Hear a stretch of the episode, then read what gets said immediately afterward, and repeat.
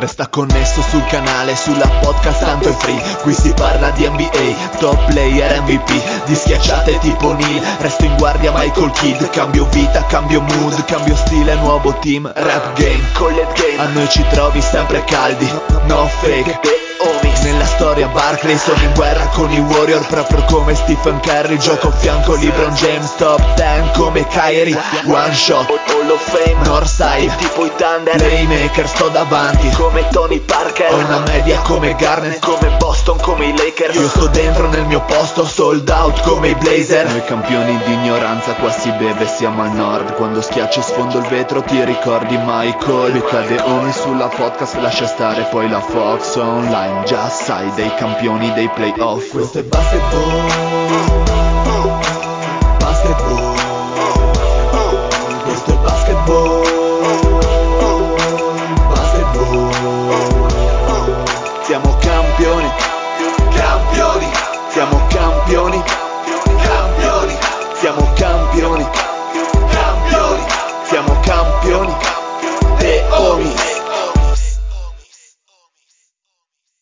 Benvenuti a questa nuovissima puntata di The Homies. State ascoltando la voce sbunata del Dile con me il Simeone. Bella rega e un saluto a tutti quelli che bestemmiano nei teatri dei preti. Beh, certo, un noto bestemmiatore te- nei teatri è il Marione. Ciao caro. Buonasera a tutti, un saluto particolare al Pedaletti che hanno deciso di lasciare le telecamere accese. per Sì, me ne stavo rendendo tutto. conto proprio adesso, ma, ma Lady può Oh. rimanere. Io Lady lo lascerei molto. perché Beh, è bello. Lady è un bello. Lady è bello e quindi può restare così per me. Un saluto allo zio. Zio, sei tornato a essere negativo? o sei sempre- redivivo. Sì, sì, sono tornato perché sapevo di mancare un sacco a questo podcast e quindi Eh? eccomi qua. Chi è che ha fatto, chi è che ha commentato? Scusatemi. E sono contento che finalmente oggi abbiamo due nuovi innesti nei Deomis. Uno lo riconoscerete dopo, è il maroccano, e l'altro è finalmente il senior al posto di quel bollito del Pat. Ciao senior. Grandissimo il segno. Eh, un saluto al Pat. Ma come il Pat? Sì, Eh, sì. Ciao, ciao.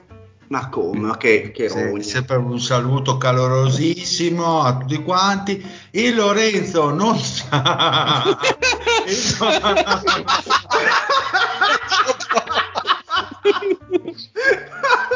Eh, la mancanza del Lorenzo crea sempre grande ilarità. Soprattutto, Però e soprattutto la nuova copertina della puntata. Non credo proprio. a sostituire Lorenzo per un gradito ritorno, il maroccano finalmente. Ma va là, figurati se c'è il maroccano. Oh yeah! Oh, lui! non è un messaggio registrato. Dimostra che sei tu. Di la data di oggi e l'ora esatta. Eh, è il giorno 23 di giugno, giusto? Del E 2015. lui è strafatto il nostro maroccano! Eddie, ma questi Cleveland Cavs, quindi come sono nati? Raccontaci un po' la storia. Ma No, speriamo che que- quest'anno è l'anno giusto con Kyrie e LeBron si vince l'anello. Ma Eh, scusa, Dile, ma detto un gradito ritorno o un grandito di ritorno? Sarà l'immagine che sto vedendo in chat in questo momento? Che top! È grande, Lady è rimasto ancora l'ultima puntata. Ma scusa, l'ultima puntata che hai registrato con noi quando è stata? Perdona. Guarda, il Donbass era ancora ucraino quando ha registrato. Vabbè, vabbè, ma questo è facile. Ma no, erano le previews di quest'anno quando c'era. Ma quando mai? Ma cosa dici? Ma allora quelle dell'anno prima, dai. Ah, forse sì, non dai, ricordi Anthony Davis rookie, secondo me farà bene. Ah sì, no, quando spostavano gli Hornets da, da Charlotte a New Orleans, forse. Che. Bene, Eddie, tu sei qua presente infatti perché eh, faremo il bel giochino sui Pelican. Sei carico? No. Che bello. Sei Sono- carico? Sono carichissimo, dire. Dov'è la Champions, Edi? Eh, è finito il primo tempo, quindi sono ancora più carico per il, per il Perfetto. giochino. Ok, perfetto. Allora, Pat, eh, è il tuo momento, dacci la lista dei giocatori scelti da te, appunto, che si sfideranno per andare a consacrare il miglior quintetto di sempre dei Pelicans, una storia E come, sempre, particolare, eh, e come sempre i nomi creano sempre delle controversie quando li produce il Pat. Beh, chiaro, chiaro. Quindi parti, Pat, vai. Invece no, parto con il 21. Ah! Che chicca, grande, grande senior, grandissimo. Allora, vediamo chi conduce. Conduce il Duce, cioè il Fede, con 2, 4, 6 punti. È arrivato dopo. Eh? Eh, gli è arrivata dopo, adesso l'hai spezzato. Gli scappa da l'hai spe- l'hai spezzato chiamandolo... il?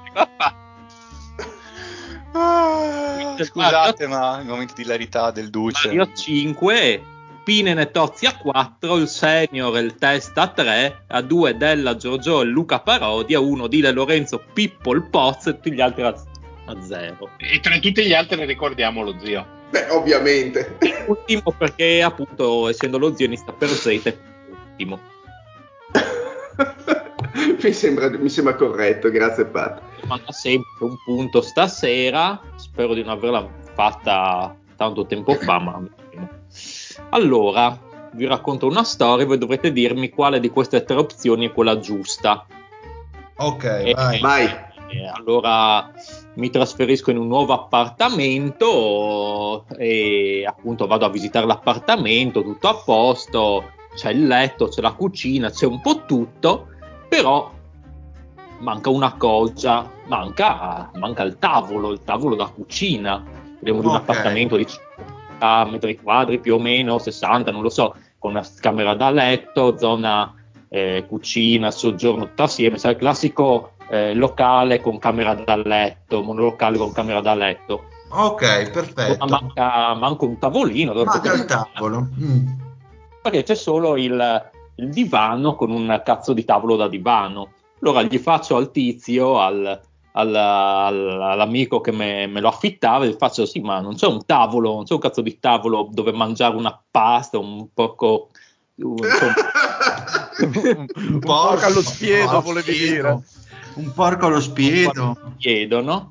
E allora il tipo fa: Oh, sì, sì, sì, vabbè, non ti preoccupare, lo portiamo. E faccio: Boh, quando lo portiamo domani, io andavo, non so dove andavo, andavo al lavoro, andavo da qualche parte, non mi ricordo. "Oh, sì, Ma sì, mi sembra inverosimile che tu lavorassi. c'è qua al tavolo. Allora io ritorno il giorno dopo da lavoro, dove ero, adesso non mi ricordo. Arrivo, arrivo, faccio- vado su, prendo l'ascensore, vado su, arrivo qui al 27 piano, entro in una porta pesantissima, entro e mi vedo davanti il tavolo. Ma che tavolo mi aveva portato? Allora, Ok. l'opzione 1 è un tavolo da giardino o comunque da, da locale, eh, da esterno, da gelateria, Mm, ok. vedete tutti Sì, sì. in plastica colorato con assieme un nano da giardino. Che, Che senso? Scusa, un nano da giardino per scusarsi del ritardo del tavolo. Mi ha portato Classico presente di cortesia, no? No, Scusa, dove far- questo era un appartamento in Sud Tirol?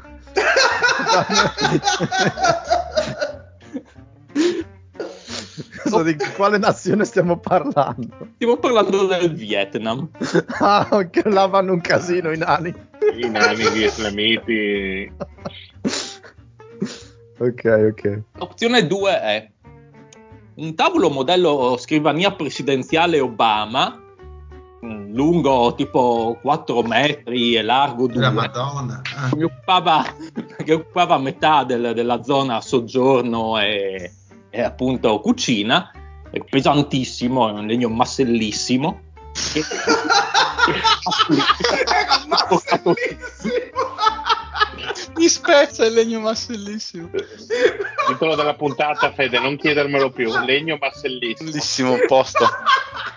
La terza opzione invece è un tavolo da cucina normale, con però sopra insomma un piano, insomma anche così bellino, però sopra attaccato un adesivo abbastanza grande, ma insomma di dimensioni non troppo, non troppo, ecco, come dire, Pacchiane ed evidenti. pacchiane, sì, esatto, e che raffigurava il, il il buon Ho Chi Minh.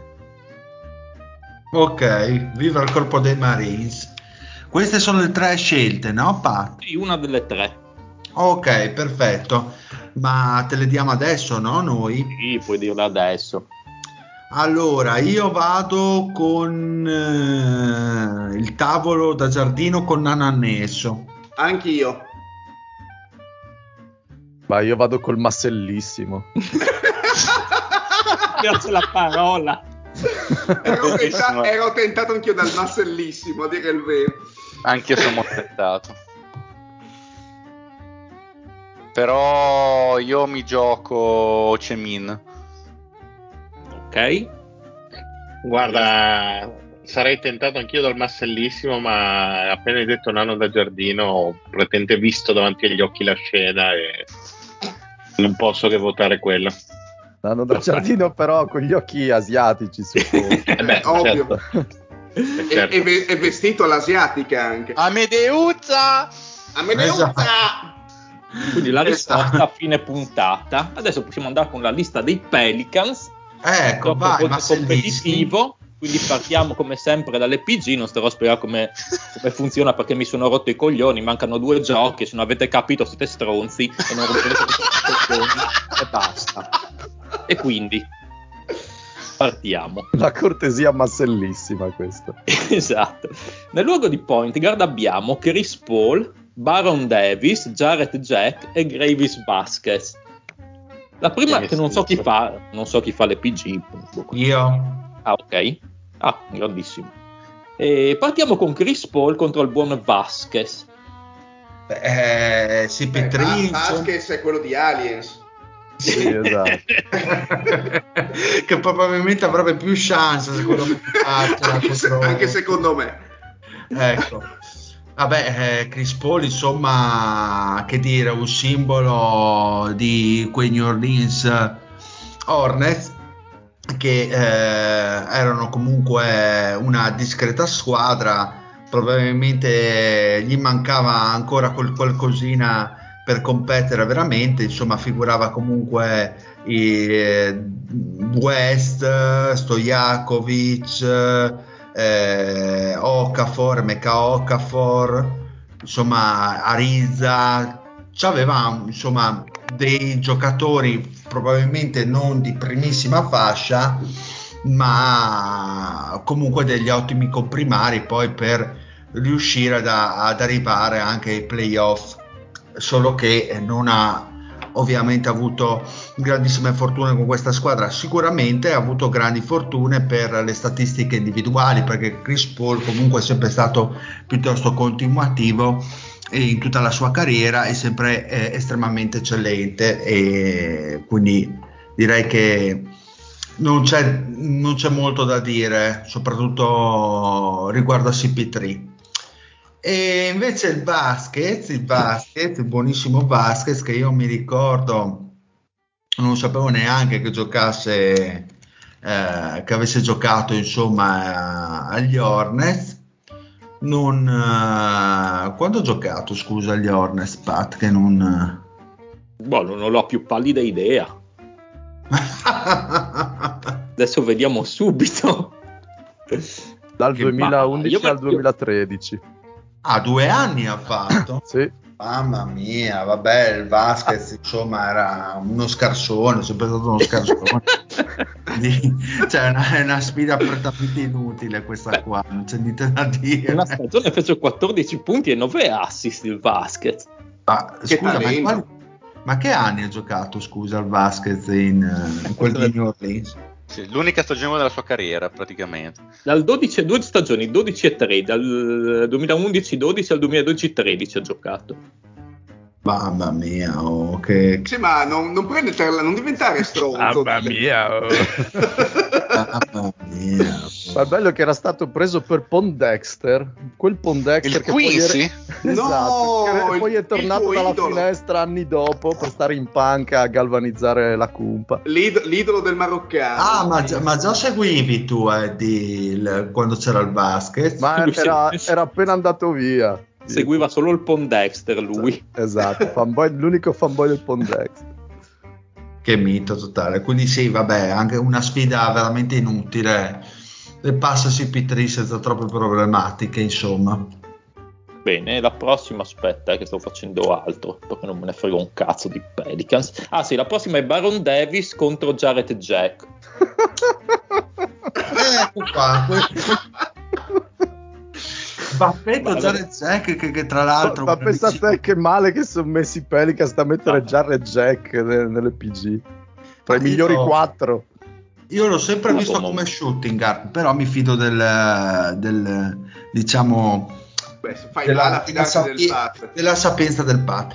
Beh, che dire, allora, Baron Davis comunque era stato mm, scelto, terza scelta assoluta ehm, dai Charlotte Hornets. Ha avuto comunque una crescita all'interno della squadra importante eh, fino a quando eh, si prese una, uno star nel 2001-2002 con il eh, Charlotte Hornets e poi uno appunto con i New Orleans Hornets del 2003-2004 e due apparizioni anche ai playoff eh, con eh, appunto con, con, una squadra che vedeva della gente impre- impressionante, incredibile, però alla fine sono riusciti a raggiungere, che ne so, vedo tra, tra, i grandi nomi il Jamal Mashpur, PJ Brown, Jamal McGlory, David Wesley, insomma della gente incredibile, però Baron Davis insomma riuscì come grande timoniere, grande barone a portarli poi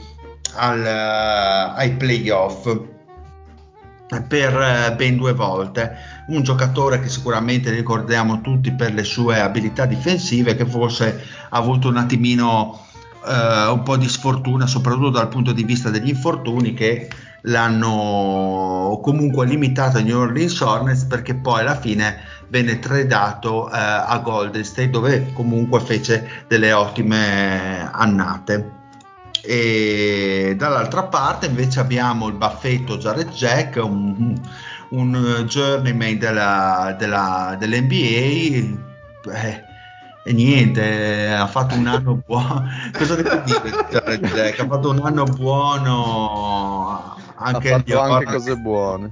Ha fatto anche cose buone, sì. Che poi, tra l'altro, giocò nel 2010-2011 perché fu tra ah, 2011 e 2012 e poi mi sembra che ritornò nel 2016-2017. Era tornato, ma aveva fatto tipo due decadali, eh. poi si era rotto quando è tornato nel 2016. Sì, comunque diciamo che anche qua una sfida piuttosto impari. Diciamo che la sfida più importante è quella dopo, ovvero Baron Davis, Chris Paul, perché insomma Baffetto, Jack, eh, eh, per quanto riuscì a fare una buona stagione come, come basket, un colpo e via, eh, non ha ne, nessun diritto di, di stare nelle migliori point guard anche della storia piuttosto recente dei, dei Pelicans. Sei d'accordo, Eddie? Non ha nessun diritto. Ma, ma il Jared Jack. ma...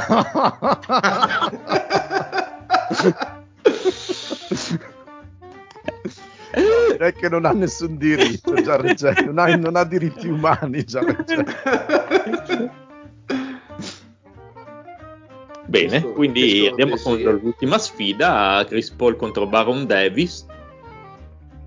Ecco qua, non so, secondo voi la sfida si fa realmente più interessante o CP3 è abbastanza schiacciante come talento overall il, l'apporto che ha dato agli Hornets? Perché se vediamo anche le statistiche individuali, insomma, eh, CP3 nel, agli Hornets si beccò ben 4 All Star eh, con statistiche che Baron Davis nonostante le ottime stagioni se le sogna insomma. Oh, ma non parte neanche la discussione con tutto il bene per il barone bello è il barone però minchia. Cioè, un, un, altro livello Chris Paul eh, era una roba da top 5 della Lega quando, nei, nei suoi era anni fisica, fisicamente bestiale. Era un una bestia il, sì. il, crispa, il crispallo cioè una... peccato si, si, si, sia infortunato al ginocchio e poi la versione di lui che ne è uscita fuori era lievemente depotenziata perché era anche molto atletico non oso immaginare cosa sarebbe stato il crispollo se 15 anni fa non si fosse fatto quella stagione lì che non è più tornato quello di prima perché era, per me era incredibile cioè, per me non, il, il Chris Paul dei 23 e dei 24 anni c'era tipo Isaiah Thomas più forte. Quindi con tutto il bene per il barone. Sì, sì, non, non c'è nessuna sfida, insomma. No, concordo, sì. sì. Per quanto al Barone si voglia bene, era uno dei giocatori che era approdati per primi a New Orleans nel 2002 quando hanno spostato la franchigia. È rimasto là un po' di anni, erano andati anche subito ai playoff, però con Chris Paul era tutta un'altra minestra. Direi che merita lui sicuramente il posto da PG. Mamma mia. Mm, decisamente. Mm. Sì, c'è poca, poca ciccia nelle PG dei, dei Pelican. Diciamo. Poca ciaccia, poca ciaccia.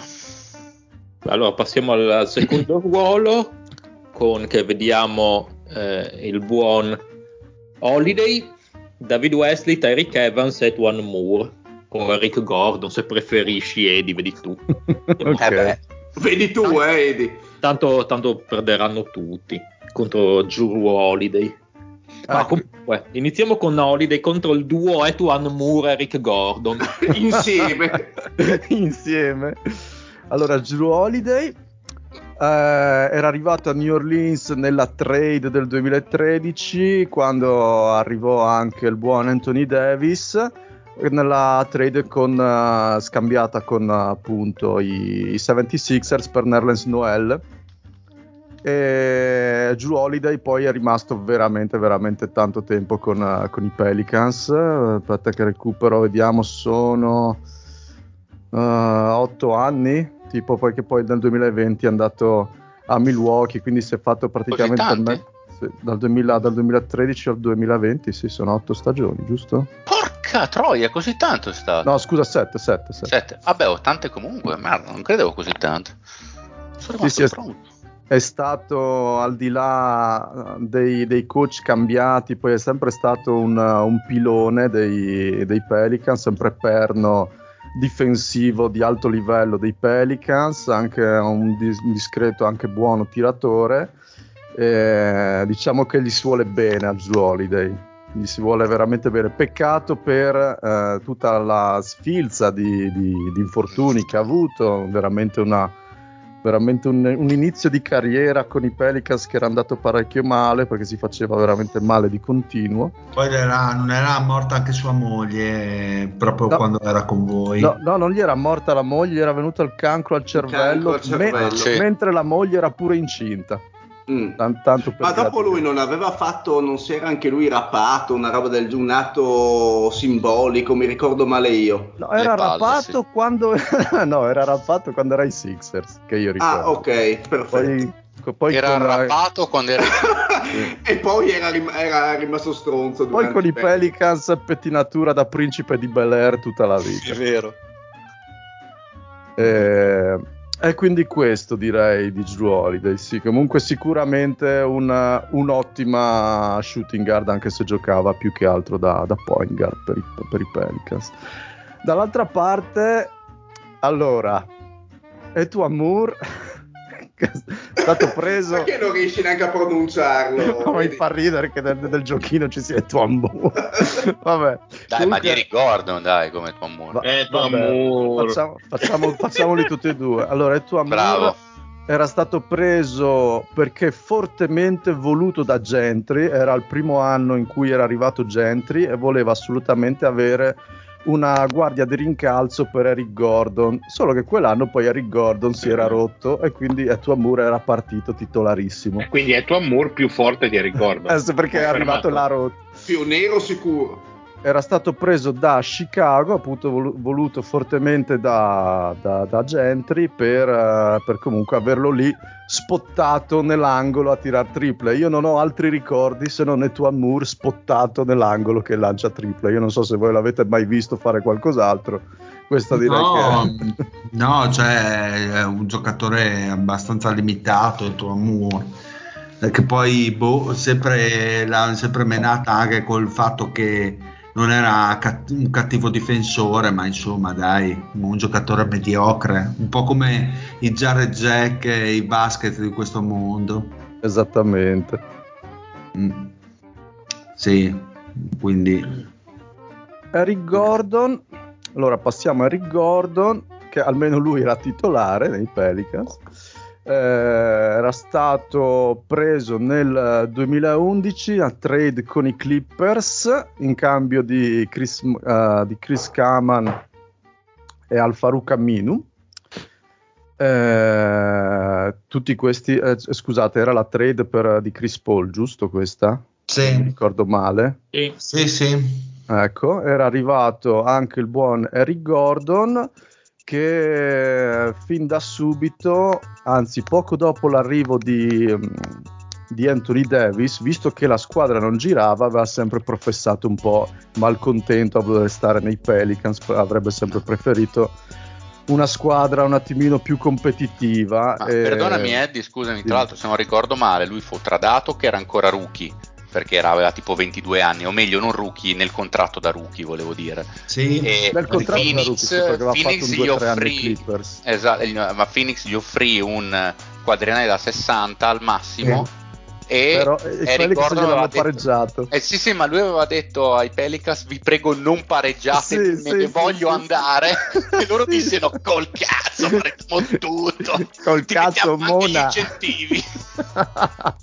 Sì, sì, sì, mi ricordo che tra l'altro Vero, non era un, un, un 60x4 il massimo che, era, che c'era per i giocatori Sì, fuori sì. dall'anno da rookie. Mi ricordo, mi ricordo che l'avevano proprio, mh, come dire, fortemente, lo volevano fortemente. Fortemente. Beh, oh, Sì, ridendo scherzando. Gordon ha avuto problemi- tanti problemi di infortuni ai Pelicans, però cazzo, negli anni dei Clippers eh, era tipo la più forte Sì, guardia under 25 della Lega quando fu tradato, era fortissimo. Infatti si pensava che fosse comunque un giocatore su cui poter fondare una squadra o, Eh o- sì. o perlomeno un secondo violino di assoluto livello. Poi gli infortuni, come hai detto te Fede, l'hanno un po' diciamo minato ecco, nella sua carriera. Poi, Poi è tornato ai suoi massimi livelli?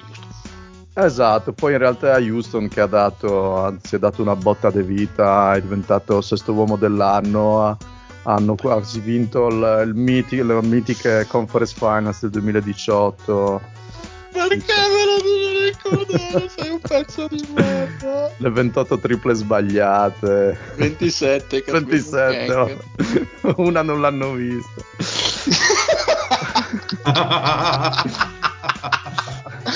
Va bene, sono di nuovo contento.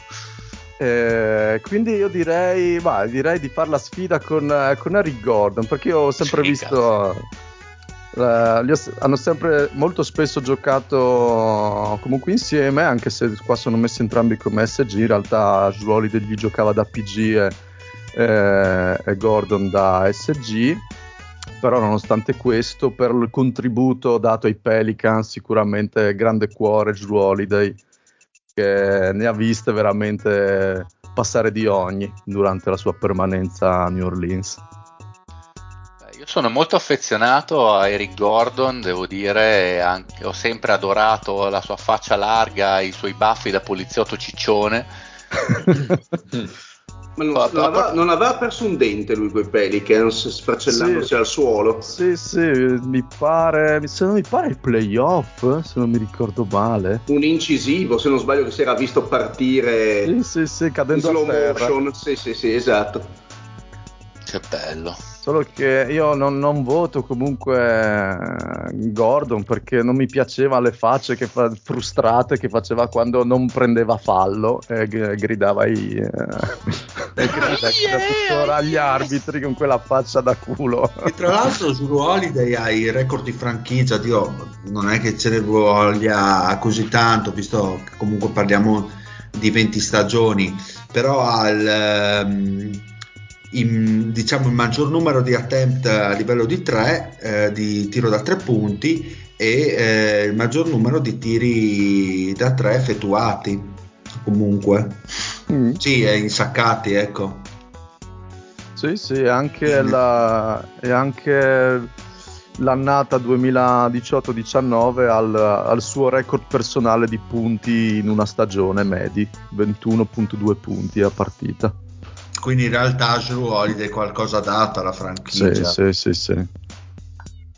qualcosina più di Eric Gordon direi proprio di sì. Sì, dai, poi, poi beh, gli ha dato, ha dominato contro Lillard in, nell'unica volta in cui avete fatto il secondo turno dei playoff. Eh, esatto, esatto. Che per i Pelicans è come dire aver vinto il titolo. Quindi Esattamente. Assolutamente holiday, assolutamente Esatto. holiday. Bene. Prossima sfida? No, se posso dire la mia, io voto Ah, comunque ok. Moore eh, come voto di protesta. Ma senti, ma, ma te perché c'hai questo feticcio dietro a Moore? Devi spiegarci. Per- no, nessun feticcio, ma da quando ho visto qualcuno andare contro il Patrick, io voglio difendere l'ideatore del giochino a spada tratta Eh, sì. e le sue Secondo- scelte insindacabili. Ah, ma tanto sapevo che perdevano tutti e due. Bravo. Ah, proprio così alla Fallimento vecchia. come unica via. Beh, beh, come la donna di Tinder del Pat. Come Tracy McGrady nel giochino di Houston. Aia. Quindi andiamo avanti Ah, non posso rispondere. con David Wesley contro Tyreek Evans. Aspetta, David Wesley è la David versione West. Wish di David West?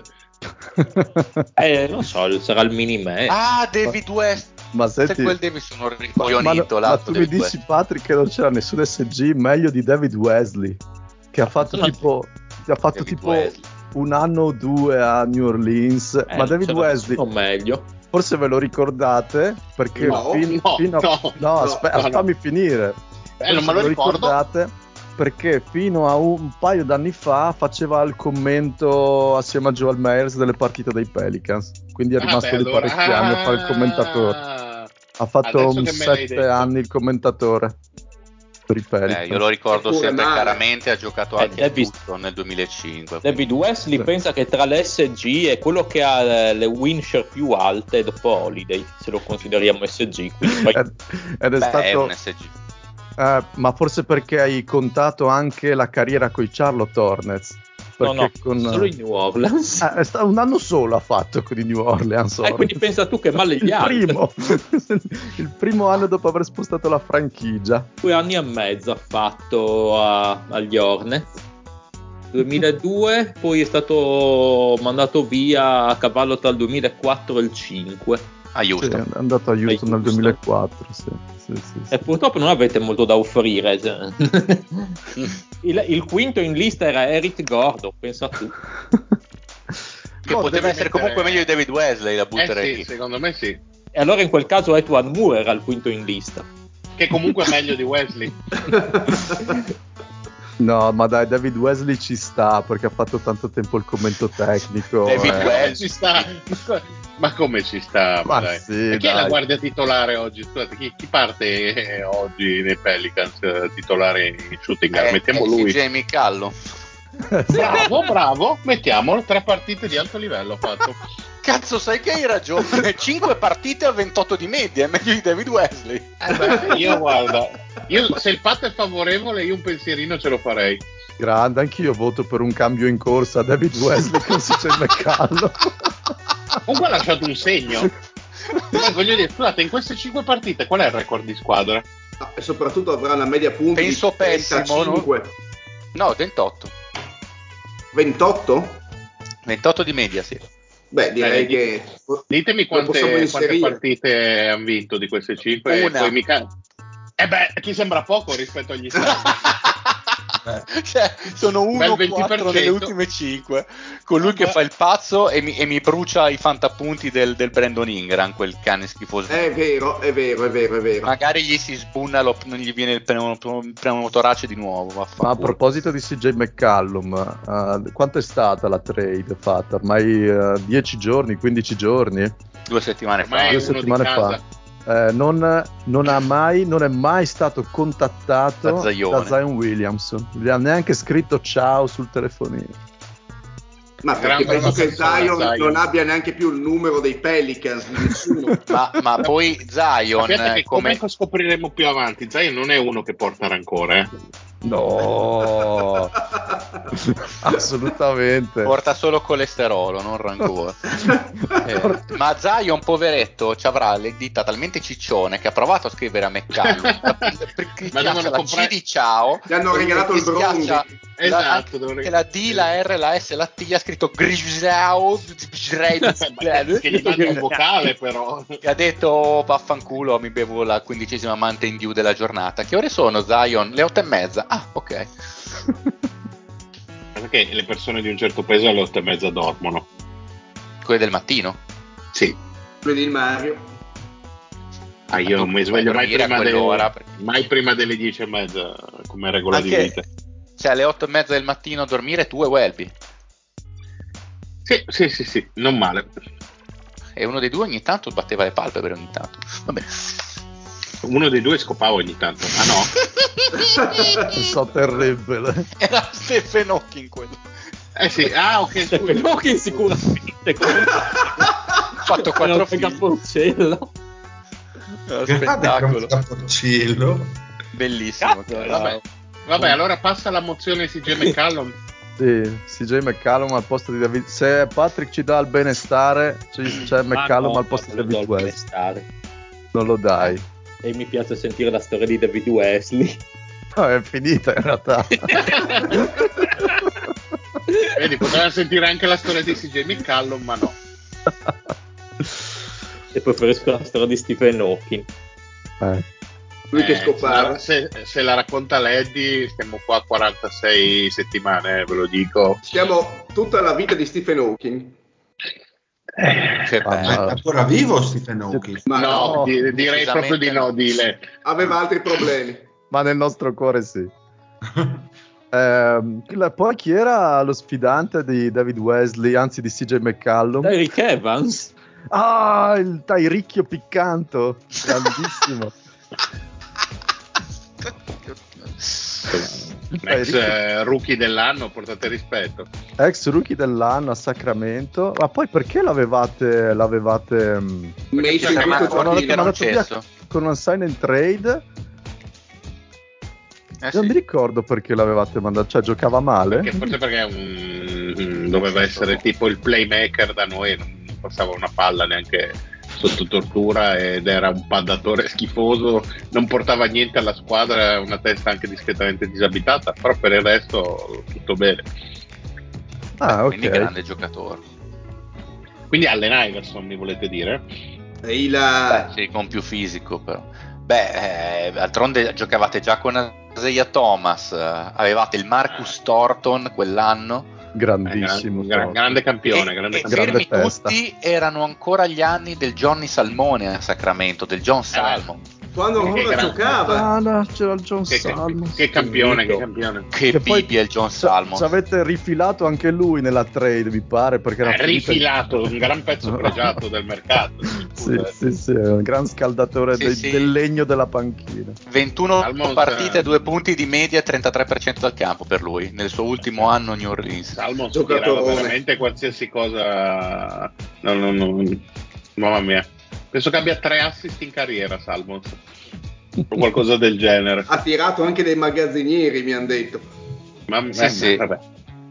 Comunque il, il Tairicchio, anche lui, come, come Holiday, ha avuto diversi problemi di, di infortunio.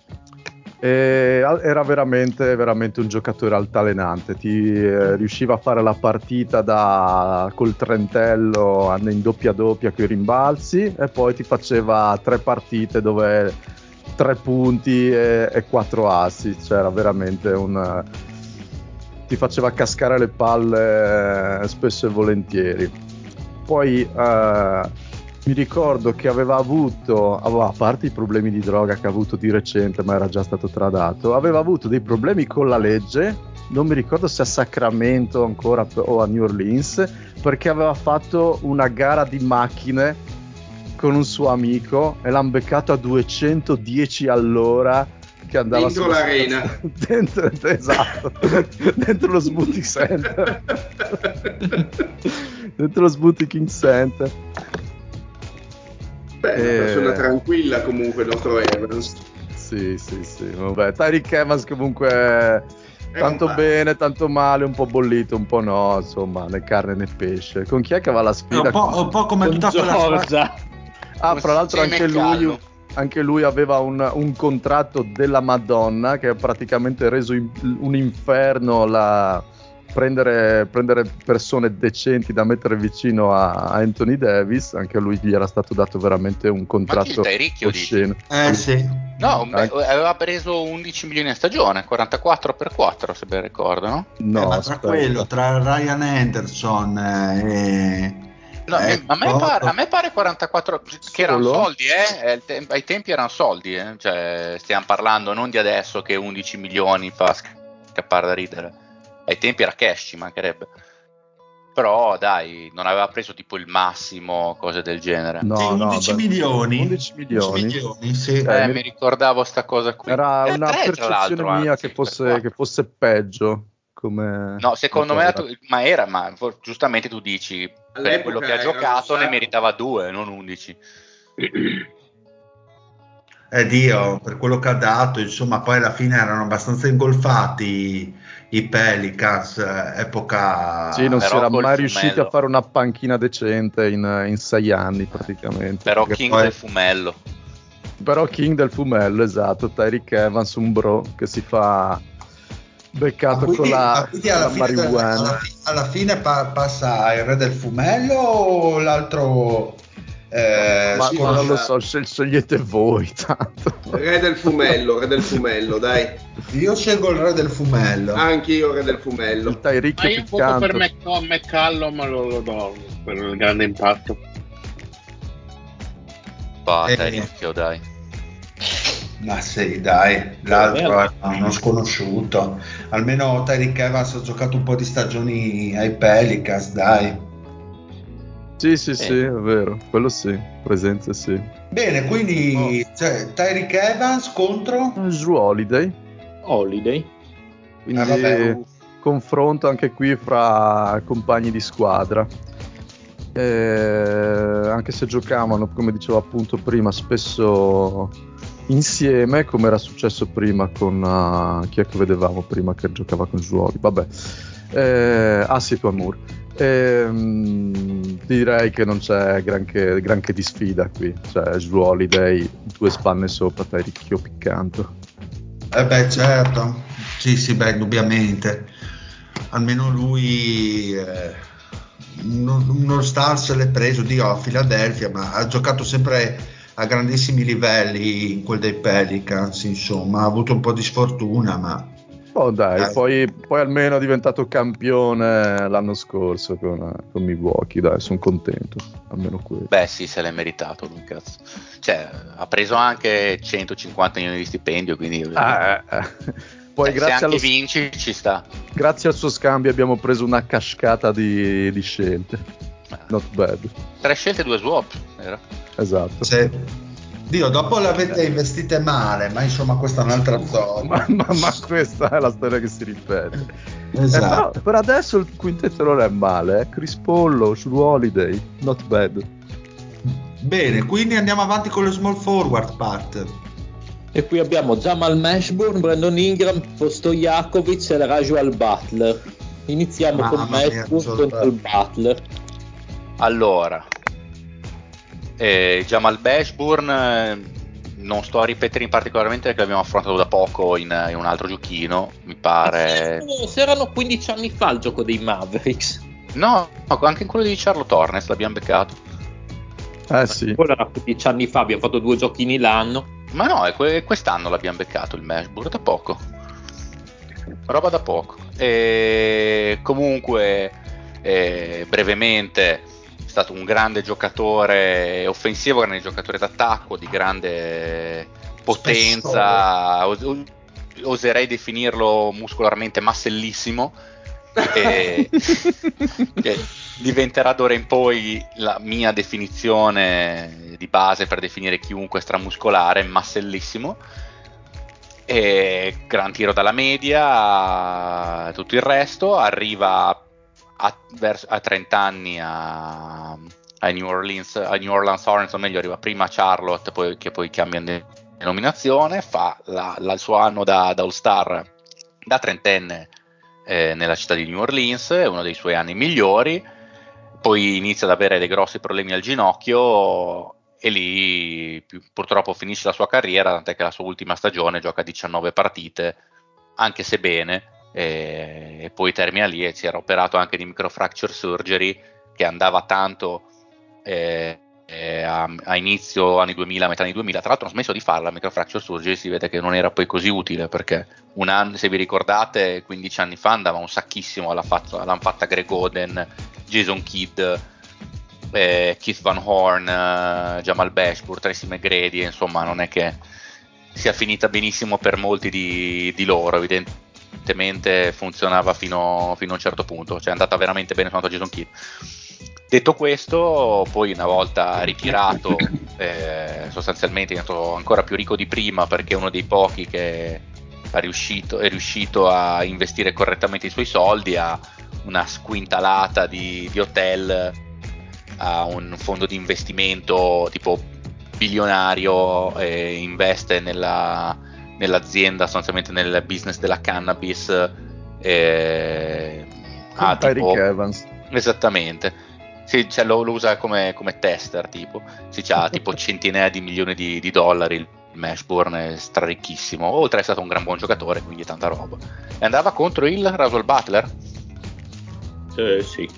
Sì, beh, Rasuel Butler, giocatore direi assolutamente irrilevante, direi che la più grande nota di colore di, della sua vita è il fatto che è morto Ah, è morto? Non lo sapevo. Eh sì. Pensa che. Penso che ha rilevanza. Ah, io credo l'avessi messa apposta perché dice. Eh, eh, nel 2018 è morto di Covid. No, no, ha fatto un incidente. Era, era, eh, ha fatto un incidente in macchina, tra l'altro con la sua fidanzata. Tra l'altro di una. Si è scontrato contro uno che aveva il Covid. Era il 2018, Patrizio. Magari era il primo caso. Era il paziente, era il, caso, il paziente zero, sì. Oh. Guarda, è, è, finito schiantato, eh, morto schiantato in un, eh, in un incidente con, con, con, la macchina, non mi ricordo dove che si è andato a schiantare, ha perso controllo del, del, della sua Range Rover ed è finito contro eh, uno strip mall parking lot, quindi contro in un parcheggio di un mall e a quanto pare poi nell'autopsia sono state ritrovate tracce di metanfetamina, ossicodone, marijuana e un eh, tasso Solo? alcolemico tipo tre volte superiore al, al massimo consentito. Tra l'altro 0,118 e ovviamente... Che esagerazione. Sul 118 ovviamente rispetto. Eh, quindi era lievemente fatto, probabilmente voleva entrare nel business di, di Jamal Mashburn, ma la terra in, man- in maniera illegale però esattamente. E si è portato dietro anche la sua devo dire davvero grade- esteticamente gradevole fidanzata. Comunque era un discreto giocatorino soprattutto grande uomo spogliatoio comunque. Cioè dovunque in tutte le squadre in cui è andato lui ne ha cambiate comunque un bel po' era sempre molto ben voluto sapeva stare in campo però insomma direi che è abbastanza carne da cannone per, uh, in questo contesto. Quindi direi che passa comunque il Mashburn agilmente, che, quei, che in quel eh. singolo anno che ha fatto almeno è stato il sangue. Mi, mi, mi, uccidi così il Butler male. L'ha fatto già da solo. Eh, perché te lo ricordi con i Wizards. Sì, me lo ricordo solo con i Wizards, pensa tu. Ma cazzo, ha, ha giocato a Miami, a New Orleans, ai Clippers. Eh, io me lo ricordo ai Clippers delle due, che è stata una delle sue annate migliori. Anche io me lo ricordo ai Clippers. Aveva finito agli Spurs, no? A Chicago, è l'ultimo anno agli Spurs, esatto. Boh. Cioè, l'unico, l'unico, anno in questo rilevante, in effetti, cioè, ha fatto un'annata ai New Orleans Hornets, quelli fino agli 2000, e poi quello dopo ai Clippers. Sono i due anni discreti, diciamo, che, che ha fatto, in cui soprattutto l'anno ai Pelicans tirava anche discretamente, anzi agli Hornets tirava anche discretamente bene da 3, per il resto abbastanza mediocre anche da quel punto di vista. Bene, passiamo alla prossima sfida. Ingram contro Stojakovic. Ok, su Ingram sinceramente talmente recente che non vedo che bisogna ci sia di rimarcare le sue caratteristiche tecniche, statistiche in campo inutile. Mi sono segnato solo due cose, che il suo mentore cestistico è Jerry Stackhouse e che crede di essere un discreto artista nel senso che crede di saper disegnare ve- bene, non è vero, fa cagare. Ne hai le prove? Sì, sì, sì. Cioè, sembrano Ma disegnati... dove si trovano le sue opere? Ah, ne ho visto su un sito internet, adesso te le vado a ritrovare, ma tipo ha fatto un disegno di, di James Arden che sembra, non lo so, che abbia almeno 42 cromosomi in più.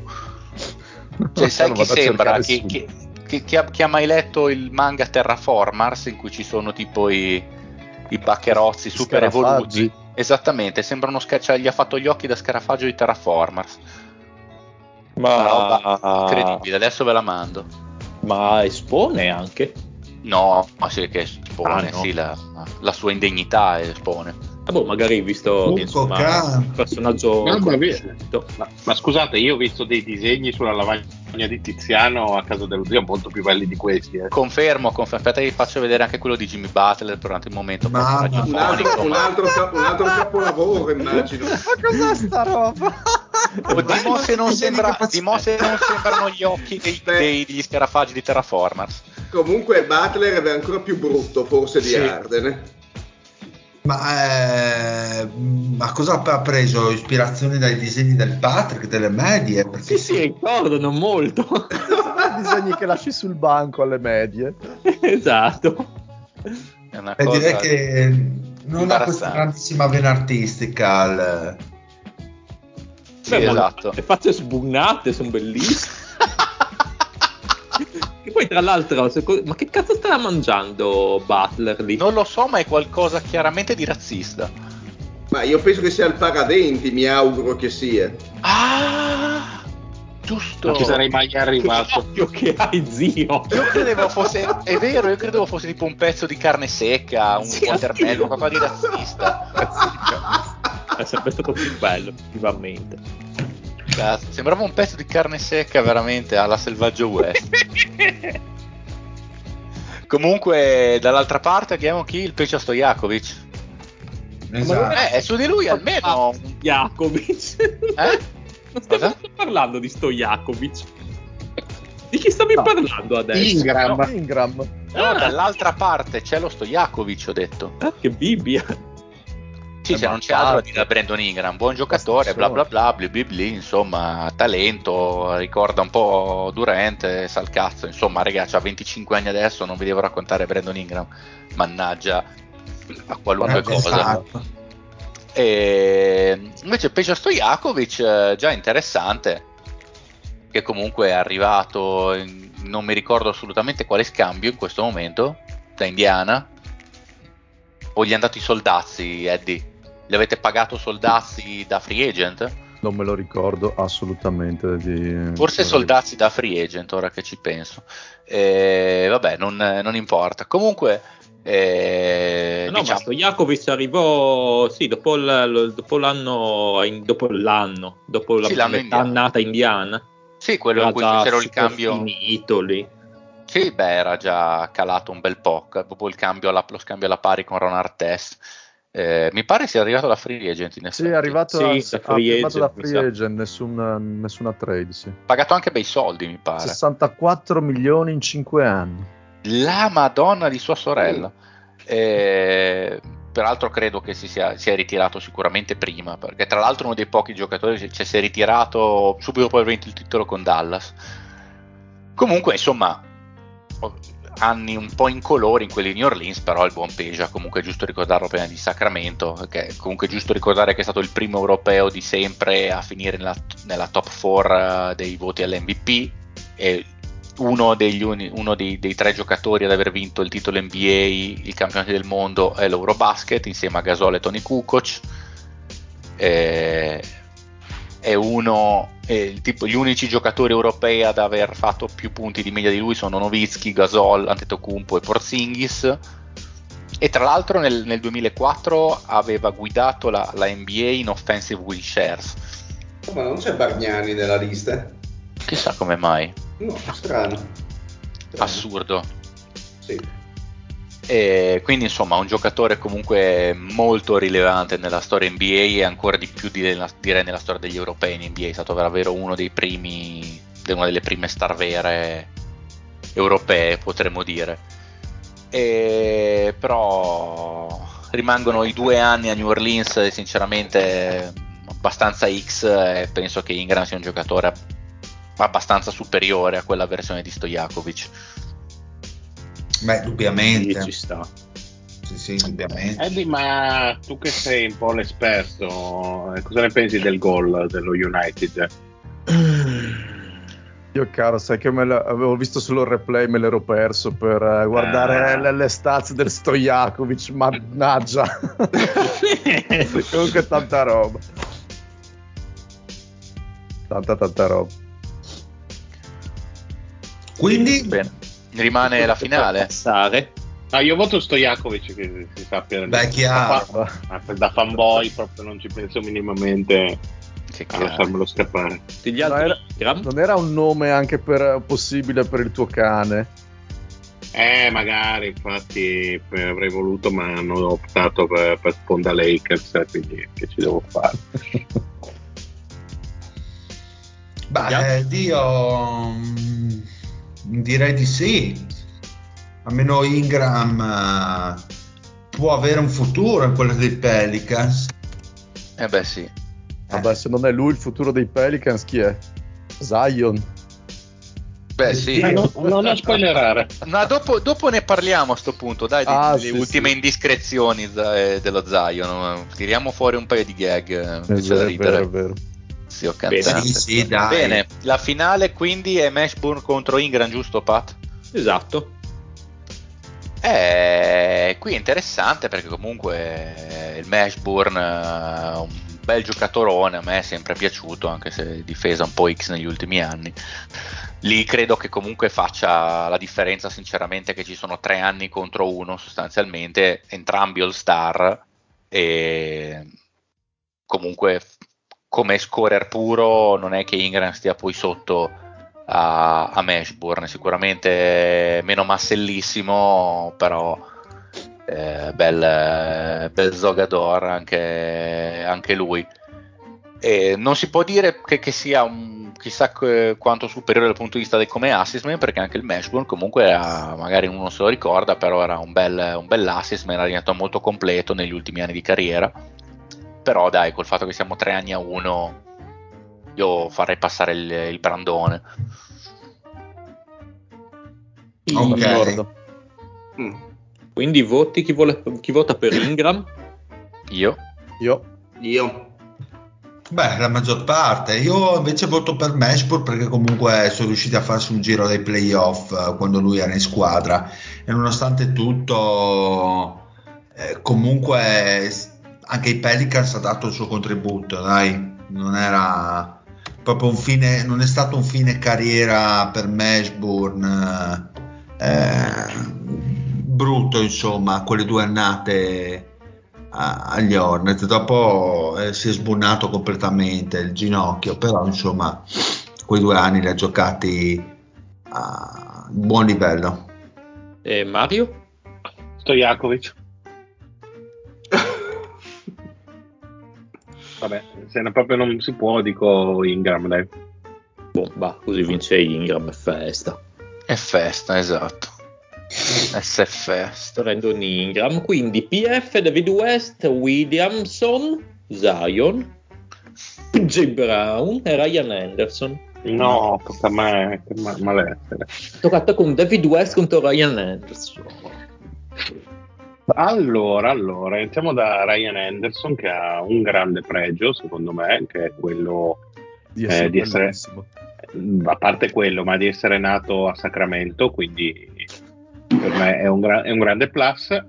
È stata la ventunesima scelta al draft del 2008 per i Nets e poi passa a Orlando dove eh, nella stagione del lockdown, quella del primo lockdown della stagione accorciata, eh, diciamo che esplode, vince il titolo di Most Improved e guida la Lega nel tiro da tre per tentativi e realizzazioni. Diciamo che sostanzialmente faceva solo quello sul campo da basket e per un periodo è stata un'arma tattica devastante, seppur uno dei peggiori difensori che abbia mai calcato eh, i parquet della NBA. Arriva ai Pelicans nel 2012 in una sign and trade con Gustavo Aion, eh, spero Ah, che, ritrove- che lo ritroveremo infatti più, più avanti la Ion. Ehm, però diciamo che mm, non, non lascia, non lascia proprio, proprio il segno, anche perché soffrirà di diversi infortuni, uno anche al collo, e diciamo che la sua esperienza in maglia, maglia Pelican sarà funestata un po' dai problemi fisici. Fa- farà però in tempo in questi quattro anni a segnare un record di franchigia eh, proprio contro i Kings. eh, record di franchigia che consiste nel maggior numero di punti segnati in un tempo. Infatti, contro i Kings eh, ne segnò ben 30 eh, nel primo tempo di una sfida che deve essere stata qualcosa di veramente imperdibile. E, tra l'altro, faccio notare che chiuse quella partita a 36. Immagino che abbia eh, sbocciato pesantemente nell'intervallo per festeggiare il record. E dicevamo, dopo queste quattro stagioni, mh, senza aver lasciato il segno, passa a Houston. Quindi direi che è un, un giocatore che tutto sommato ha fatto veramente poco. Di West magari ne parliamo al prossimo turno, dai, perché secondo me c'è, c'è poca storia in questo, in questo duello. Ok, quindi procediamo direi con Zion contro PJ Brown. Eh, mi inserisco qua, mi Oh, sentite? no. Quella! Eh, No. Il miglior corner di sempre, ciao Lorenzo.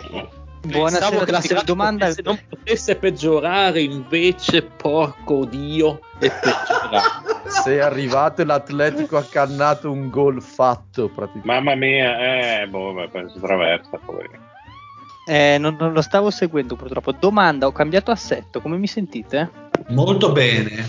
Ottimo, ottimo, ottimo, perfetto, perfetto. Ah, uno a uno tra l'altro vedo, Maroccano. l'altro finalmente Sì, sì, sì. hai deciso di spendere i tuoi soldi in un apparato audio decente, bravo Lorenzo. No, assolutamente no, ho solo cambiato Ah, ecco. computer. Ho solo cambiato computer. Ti pare che io spenda soldi per il podcast, ma non scherzare. Hai ragione, perdonami. Eh, esatto, esatto. Buonasera a tutti. Anche, comunque, per- anche perché i soldi del podcast ce li ha tutti Leddi. Eh, infatti, cioè io non vedo, non vedo- non dare moneta a vedere cammello, io non vedo un quattrino, quindi non investo in miglioramenti tecnologici. Esatto. Oh, io ho i vostri 10 euro Ovviamente Eh, esatto. da, divi- da da, dividere. da dividere. Da dividere. Beh, Bueno, di cosa, come sta andando la puntata? Chi, chi sta vincendo? preparati Lorenzo che i centri li facciamo io e te. Ma non ho idea neanche chi sia tra i centri. Comunque, Ma perfetto. Non non c'è, so. non c'è assolutamente Nessuno nulla da li sa. Esatto. C'è, c'è Gustavo Aion, devi sapere solo questo. Grande il E, Messi. e anche, e anche Gustavo Töni, tra l'altro, fra i centri. Stavo Teni, forse neanche ai tempi di mio padre a momenti. Vabbè, e dicevamo Ma prego, Brown contro Zion. Allora, allora, il PJ Brown, eh, questo, insomma, questa creatura mitologica che arriva diciamo, dopo un'onesta carriera eh, in quel, in quel, insomma, dei Pelicans eh, nel 2000 eh, in una super trade. Infatti insieme a lui arrivarono Jamal Mashburn, Otis Thorpe, Tim James e Rodney Bu- Bufford e in cambio ehm, di Eddie Jones, Anthony Mason, da, eh, Dale Ellis e Ricky Davis, una trade che persero clamorosamente così a vedere i nomi coinvolti, però insomma non siamo qui a fare del revisionismo storico, o meglio, cioè, io non sono qui a farlo a differenza dello zio che è un nostalgico del passato.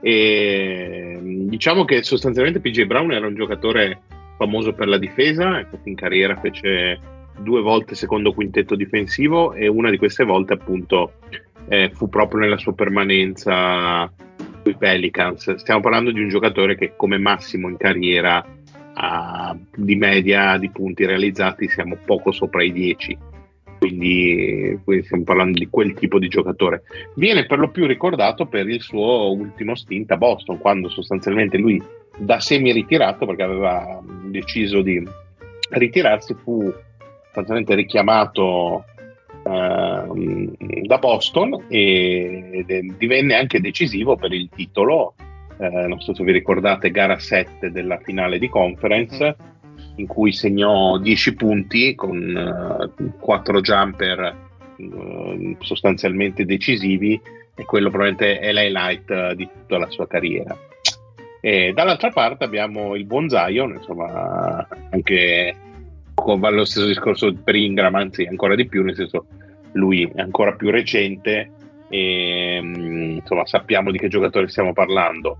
Eh, una piccola curiosità, eh, quando è stato mh, draftato era già il secondo giocatore più pesante della NBA. Eh, vediamo se qualcuno sa chi è l'unico giocatore che pesava più di lui.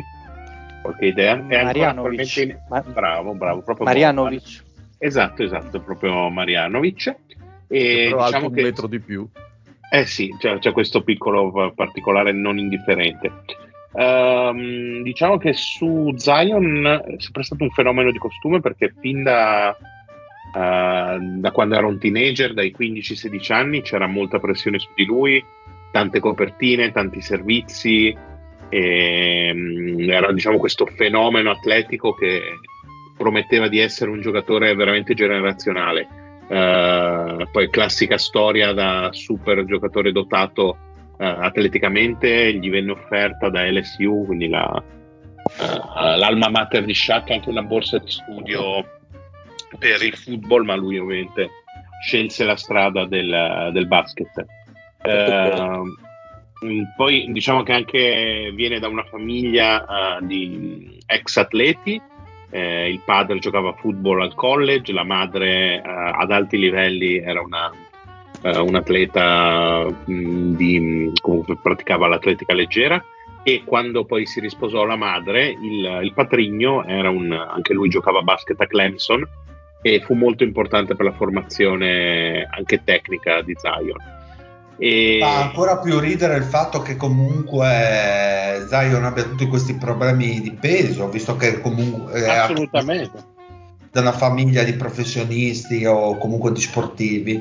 Assolutamente. E mh, dicevo prima del fatto che non fosse per nulla permaloso, eh, ecco, c'è questo episodio legato a, mh, a diciamo così, Anthony Davis. Uh, quando lo, lo, incontrò quando era più giovane e, e gli, gli, negò, diciamo così, il, um, il, un autografo sia lui e anche John Wall capito questa cosa. Allora lui da quella volta dichiarò che insomma non, uh, uh, non, non avrebbe fatto mancare il suo autografo a nessun fan perché nessun bambino dovrebbe mai essere deluso dai propri idoli e fece proprio il nome di Anthony Davis e John Wall e quindi con loro non, eh, non, ha questa buona opinione, insomma, il buon, il buon Zion, che diciamo così, ultimamente è tornato alla ribalta non per le questioni di campo, visto che insomma il campo quest'anno non lo ha visto, ma perché appunto sembra sia uscita questa, questa notizia, il fatto che si sarebbe un po' stufato dell'ambiente e vorrebbe cercare fortuna altrove, avrebbe chiesto al GM la, la cessione in estate. Eddie, tu che cosa ne pensi di, di quest'ultima parte? Ma guarda, sapevo che c'erano diverse squadre che avevano contattato i Pelicans, eh, quindi un nome fra tutti di queste diverse squadre era sempre Zion Williamson per lo scontento. E sapevo anche che, vabbè, è uscita di recente quell'intervista con JJ Reddick dove ha parlato, ha speso parole non propriamente buone per, per Zion, eh, commentava il fatto che anche quando giocato, hanno giocato insieme con i Pelicans, eh, vedeva sempre questo Zion molto distaccato dalla, dalla squadra e dai compagni, non, non, legava mai, si faceva sempre i fatti suoi e insomma non diceva che non aveva neanche quell'apporto minimo umano che un giocatore dovrebbe, dovrebbe avere. Ecco. Questo anche per ricollegarsi a quello che dicevamo prima di CJ McCallum, che nonostante un giocatore della levatura di CJ McCallum arriva nella tua squadra, tu neanche gli dici bella, figo, da domani ci si becca e vediamo cosa fa. Cioè, no, proprio te ne frega niente. Ci si vede al parchino. sì. Eh, ah, fra l'altro, un'altra chicca, quando avevo visto eh, CJ McCallum entrare per la prima volta negli spogliatoi, aveva messo un video su Instagram di lui che entra per uh, aprire l'armadietto, mettere le sue cose, eccetera. Capita proprio che l'armadietto di McCallum sia a fianco a quello di Zion Williamson. E, insomma, vedi CJ McCallum che lo apre, vede la canota, dice che figo, poi la telecamera, la telecamera va indietro e riesce a vedere l'armadietto di Zion con un quintale di roba davanti cioè tipo la sedia piena di magliette, scatole di scarpe, proprio segnale che lui tipo non va, non va al, a giocare, va comunque Ma a farsi tipo vedere. la cassetta della posta piena, tipo queste Esatto, esatto. Lui non va, non va allo spogliatoio da, da veramente un'eternità. Ma insomma, situazione un po' complicata quella di Zion e sembra quasi inevitabile un addio, anche perché abbiamo visto come negli ultimi anni quando i giocatori si mettono di traverso per la cessione non, non c'è verso, diciamo, di... Mm, Per co- cosa chiedereste voi per Zion e cosa dareste per Zion? Ecco, stavo giusto per dire, a parte che si era parlato comunque de- del fatto che le sue destinazioni gradite fossero New York, vabbè, E Memphis. autoscelta, e Memphis. Però ne avevamo parlato su un gruppo. eh, la mia domanda era stata: secondo voi, allo stato attuale, Zion vale il pacchetto per dire che è stato eh, ceduto per Simmons? Quindi, diciamo, Arden con magari vicino delle scelte, eh, quindi un all-star, un paio di scelte. Che cosa potrebbe valere Zion Williams? Secondo non me- è neanche facile. Secondo Eh, me vale, vale- eh, vale un autografo di Anthony Davis. Eh beh, è caro quello perché lui non ne fa tanti, quindi sì, pezzo pregiato. Eh, non lo so, se si parlasse solo di scelte, eh, non saprei neanche quantificare. Penso che Nola eh, sotto le 3-4 prime scelte non, non credo che chi- eh, andrebbe. no, però il discorso è loro possono chiederle, ma chi gliele dà quattro prime per... Eh, cioè, ne- ne- neanche in- noi, cioè, per io lo sì, Dovrebbe, dovrebbe quantomeno rimettere piedi in campo e, e Eh. dimostrare di poterci stare per più di due ore. No, certo. Per- per- certo, per dare un beh, termine di due paragone. ore. eh, eh, andiamo per per, un andiamo per termine- gradi. Per dare un termine di paragone, zio, ti ricordi noi a che cosa eravamo, dispo- cosa eravamo disposti a dare per Zion? Questo qua in termini di fantabasket, così per fare un raffronto. Eh, Noi si- J- si pens- Jalen Green E, e- e due prime, forse. E due prime, esatto. Wow, che, che ma- che mano di legno. Eh, ma perché, cioè, eh, comunque è sempre una scommessa. Cioè, È una scommessa, il fatto è che mh, secondo me è difficile buttare lì tanta roba quando hai qualcosa da perdere, nel senso Memphis eh, potrebbe avere un boost incredibile da uno Zion sano, come potrebbe buttare via, non dico parte del presente, ma un, eh, un possibile sviluppo per il futuro prossimo in un attimo. E cioè, sinceramente anche, anche perché Memphis cosa dovrebbe dare? Bane e un altro, più due prime forse. Esatto, esatto. Al- almeno. Almeno il Bane di adesso è il giocatore titolare che a loro serve e, e Zion è il giocatore che potrebbe non vedere mai il campo. È, è una scommessa, è ovvio che se tutti, tutti sperano di rivedere il Zion da 29 punti e 11 rimbalzi a partita, eh, però sinceramente se io fossi un GM io mh, lo valuterei quanto le parole del Pat, quindi Un la- autografo. è un autografo, attualmente un autografo. È anche vero che nessuno di noi sa quan- del suo entourage più vicino quanto questi continui infortuni siano reali, cioè l- la grossezza è abbastanza evidente, ma quanto questi infortuni siano realmente eh, così gravi o quanto siano una somma di cose per destabilizzare l'ambiente e cederlo, non- non- questo non saprei dirlo. Allora, Beh. tipo, è, è vero che non è a New Orleans spesso perché lui si sta Non è, facendo a, non è a Portland adesso. Non, Sì, a boh. Portland si fa, Eh. si fa- si fa- fa le cure a Portland. Però sì, non, è- non si fa proprio vedere né sentire da nessuno. Cioè, stile, stile mm, Ben Simmons proprio. Cioè, ho la sensazione che anche l'entourage dei Pelicans sia abbastanza lontano dal giocatore. Eh, questa è la sensazione che, che personalmente ho da quelle poche cose che vengono fuori. Sì, confermo. Vabbè, detto questo, Zion Williams contro PJ Brown, io voto. Mamma mia, è dura. Io voto, voto PJ Brown, vaffanculo. Io voto quello che vota il Marione, PJ Brown. Anch'io. Avanti, avanti con PJ Brown. Basta. Vai con PJ Brown. E quindi Brown contro David West. Allora, intanto bene che abbiamo bollito lo Zion, così impara. E allora, David West, beh, eh, diciamo che lui è grande bandiera della squadra, ha fatto otto, otto stagioni, e venendo comunque da una carriera, eh, una carriera universitaria di altissimo livello, eh, tant'è che eh, Sport Illustrated l'ha diciamo così, inserito nel miglior quintetto universitario per la decade dal 2000 al 2010 con comunque gente del calibro di, di Okafor, Reddick, Shane Battier e Jay Williams.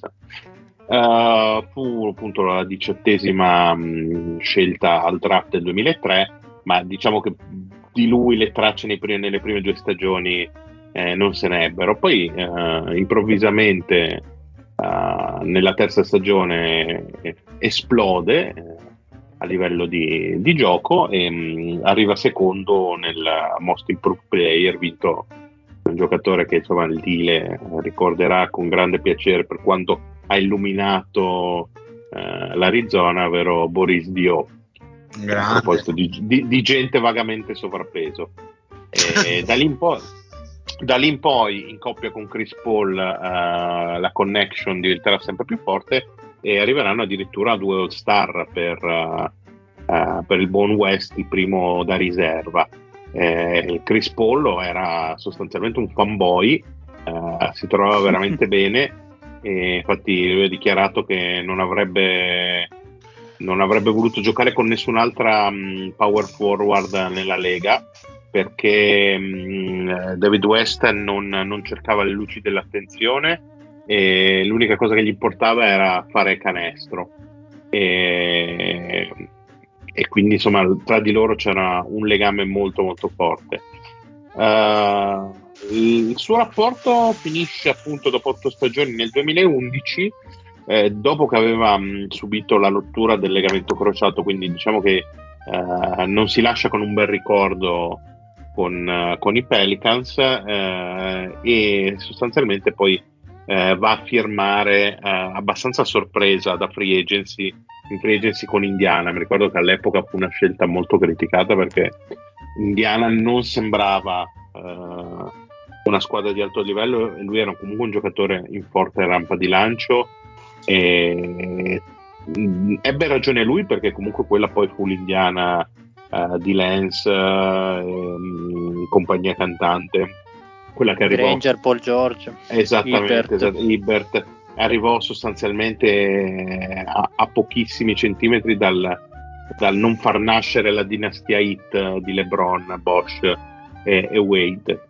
E poi insomma ehm, con un'altra mossa un po' eh, così eh, vogliamo dire particolare eh, si ritrovò nell'odiata Sant'Antonio odiata da, dai membri del podcast con un grosso decurtamento di stipendio che fece gridare alla mafia mm, texana in lungo e in largo. E, poi ovviamente ce lo ricordiamo uh, come giocatore dalla panca importantissimo con cui andò a vincere due titoli a Golden State, quindi insomma coronò questa carriera quando ormai uh, era in fase um, discendente, però insomma, riuscì a portarsi a casa due anelli. Uh, persona molto schiva, di, di, poche parole, eccezione fatta per la sua grande passione, eh, la nobile arte, che insomma lo scaldava parecchio, la box, che, eh, rientra appunto nei pochi interessi noti. Per il resto un bravissimo cittadino, insomma, dove tutti ne parlano come un ottimo compagno, un uomo squadra, quindi eh, secondo me c'è anche poco da dire, nel senso che mi sembra ovviamente anche... Per, ovviamente anche per militanza per, e per impatto nettamente la, la migliore alla forte della storia Pelicans. Poco da dire Ciao Fede, scusami, non, non ti avevo salutato. Ma ci mancherebbe, chiaro. No, comunque sono perfettamente d'accordo, cioè, nettamente la migliore alla forte della storia dei, Dei Pels. C'è poco, poco da dire. Indubbiamente. Quindi andiamo avanti. Dopo David West abbiamo l'ultimo ruolo, il centro con Anthony Davis, Tyson Chandler, Jamal Maguire e il buon Cousins. No, ma scusa, Cousins. e niente Eh, Gustavo. Ion. No, ma nel senso, c'è finito Cousins dentro, c'è riuscito a finire. Eh, C'è riuscito Beh. a finire, sì. Oh, eh sì. Anche perché è molto meglio di altri. Oddio, nell'altro non c'era niente, a parte la solita teppaglia. E boh, con, eh, appunto. Aion. Agi- a jeans. Davis contro il De Marcus. Allora, Davis contro De Marcus. Peccato però, già questa sfida interessante. E, allora, diciamo che Anthony Davis è l'unico giocatore degli altri, dei quattro presenti a superare le tre stagioni in maglia New Orleans. Eh, De Marcus Cousins ne ha fatte una e mezza. Ehm, dalla metà del 2000, dal febbraio 2016 al- alla fine appunto del 2018 dove poi non è stato rifirmato ed è andato a cercare dove aveva ancora un contratto diciamo importante dove è andato a cercarsi poi soldi che non ha mai più trovato. E, mm, il buon Marcus Cousins appunto fece eh, la parte diciamo della prima stagione buona ma ancora di più fece eh, l'anno successivo eh, che in coppia con Anthony Davis dove Anthony Davis quell'anno giocò da, dalla forte, dalla grande eh, fecero diciamo per, eh, per i Pelicans vedere buone cose anche perché comunque c'era anche Joe Holiday in quel, in quel roster insomma era formato da giocatori interessanti. Infatti vinsero 48 partite in quella stagione nella, nella stagione 2017-2018 e arrivarono in semifinale di playoff C'era anche Eh. Sì, era arrivati quarto quinto posto. sì, Quarto esatto. Esatto, c'era anche il buon Caspi, c'era gente incredibile. Comunque, C'era. Ren- Randall dalla panchina. e c'era Randall dalla panchina. Esatto. E, mm, fu appunto tradato con Caspi ehm, ai, ai Kings, anzi arrivò dai Kings insieme a Caspi in cambio di Buddy Hield del buon Evans già citato e del Galloway più una prima scelta e una seconda scelta 2017 e in quella stagione eh, fece grandissime prestazioni il Cousins eh, tant'è che ehm, batté anche il eh, Tyson Chandler per numero di rimbalzi maggior numero di rimbalzi totali presi in singola partita 23 e però inspiegabilmente non vollero rifirmarlo forse perché chiedeva la luna forse perché comunque era un po' No. merda Per- Perché si era rotto il tendine da killer. Ma si era rotto coi Golden State l'anno successivo No, si era No, rotto. no. che- Era i Pelicans che era Infatti rotto. Era prese, ancora- prese la MLE a Golden State. Sì, Sì. si era, Ah, si era ok, ero rotto con- coi Pelicans. Mi ero, ero convinto che si fosse rotto coi Golden State l'anno successivo. L'anno che si erano piazzati bene eh, per arrivare ai playoff, poco prima che finisse la regular season gli si era rotto il Sì, tendine hai ragione, hai ragione. Adesso che sto facendo un piccolo flash Sì. mentale, sì, hai ragione. E dall'altra parte abbiamo il suo compagno di, di squadra di quell'anno, cioè il buon Anthony Davis, che insomma non stiamo qui a, a citarlo perché insomma si è fatto sette stagioni a New Orleans, eh, prima gli Hornets e poi i Pelicans, il giocatore forse di maggior talento insieme al giovane Chris Paul di questa, di questa franchigia e di questa franchigia come il Chris Paul se ne ricordano per gli infortuni dei due giocatori. Eh, però oggettivamente Infatti sue- adesso è infortunato. Esatto, ma anche i Pelicans è vero, vengono ricordati i suoi numerosi infortuni, però diciamo che le sue partite se le fatte, non ha mai fatto una stagione saltata, non ha mai saltato completamente una stagione. Il minimo, diciamo, sindacale l'ha fatto mh, eh, nella stagione 2018-19 con 56 partite, se no viaggiava per una media di 70 partite, 65-70 partite a stagione con mh, ovviamente statistiche importanti. tranne il, il, l'anno da rookie che non ha vinto, nonostante comunque Davis venisse già da esperienze sia di high school che di college di, da, di giocatore di altissimo livello. Uh, per lui, se non ricordo male, erano venute fuori delle, uh, uh, delle voci poi vere, insomma, riguardo al trattamento che Calipari, il trattamento economico che Calipari di Kentucky avrebbe fatto al, al padre di, di, Davis per averlo nel, nel roster insomma, della, della, sua squadra collegiale.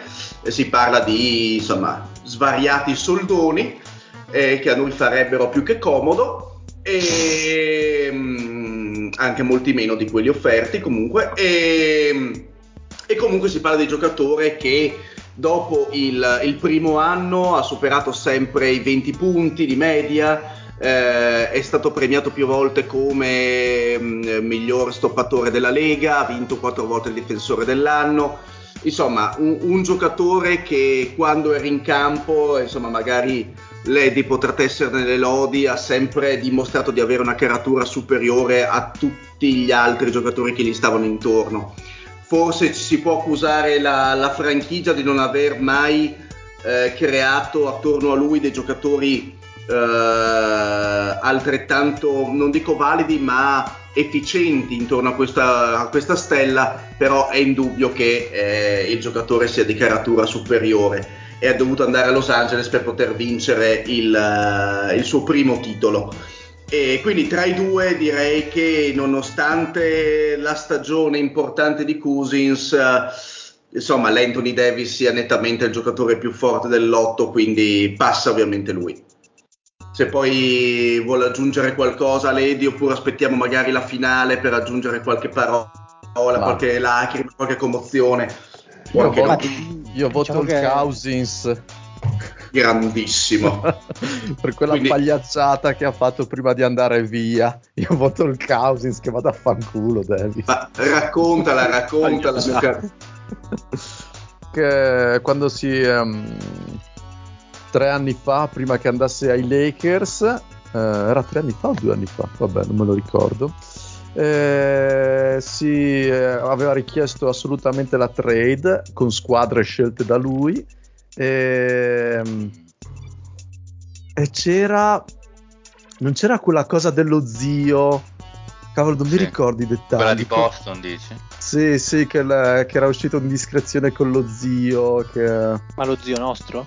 No, eh, il padre, no era, era, il, era, il, padre. No, il padre, il padre. Perché il, quello dello zio era Kawhi. Era Kawhi, sì, era il padre che aveva detto qua non siamo contenti, vogliamo la trade.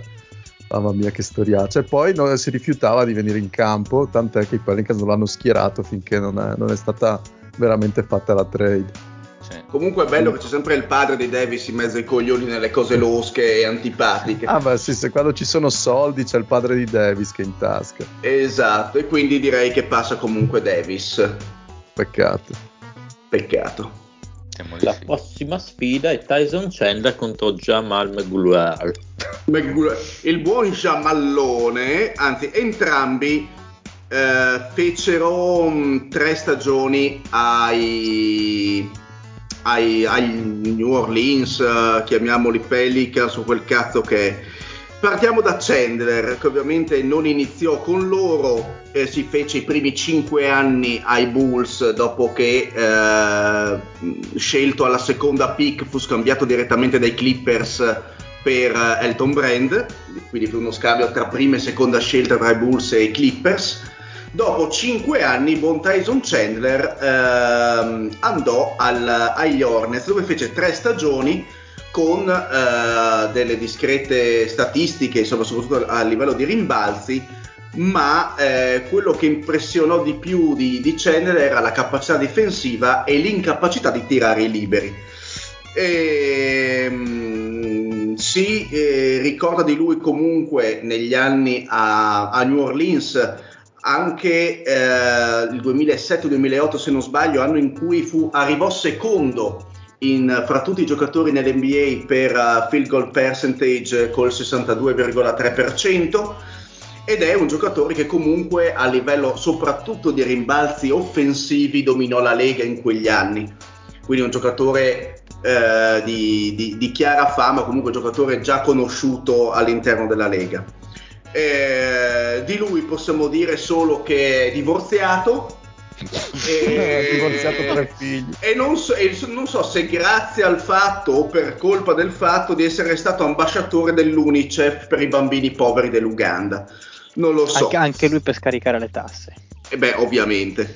Dall'altra parte abbiamo il buon Giammallone Maguire, come dice bene il Pat, che anche lui fece tre stagioni ai, ai New Orleans Hornets, nel, proprio nel passaggio eh, della franchigia da Charlotte a New Orleans e fece le sue tre migliori stagioni proprio a New Orleans. Stagioni addirittura nel 2004 fu votato per andare all'All-Star Game tant'è che fu il secondo giocatore canadese della storia, dopo ovviamente Steve Nash, ad essere votato per tale, tale competizione, proprio un, un grandissimo onore per il, per il, Canada avere il buon Giammallone.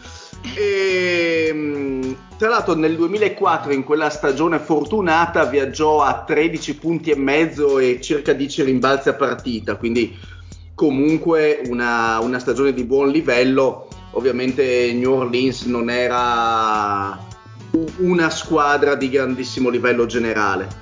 Il buon Giamallone del 2001 perse, lui è stato scelto nel 2000, nel 2001 perse il suo fratello minore in una sparatoria avvenuta in quel di Toronto.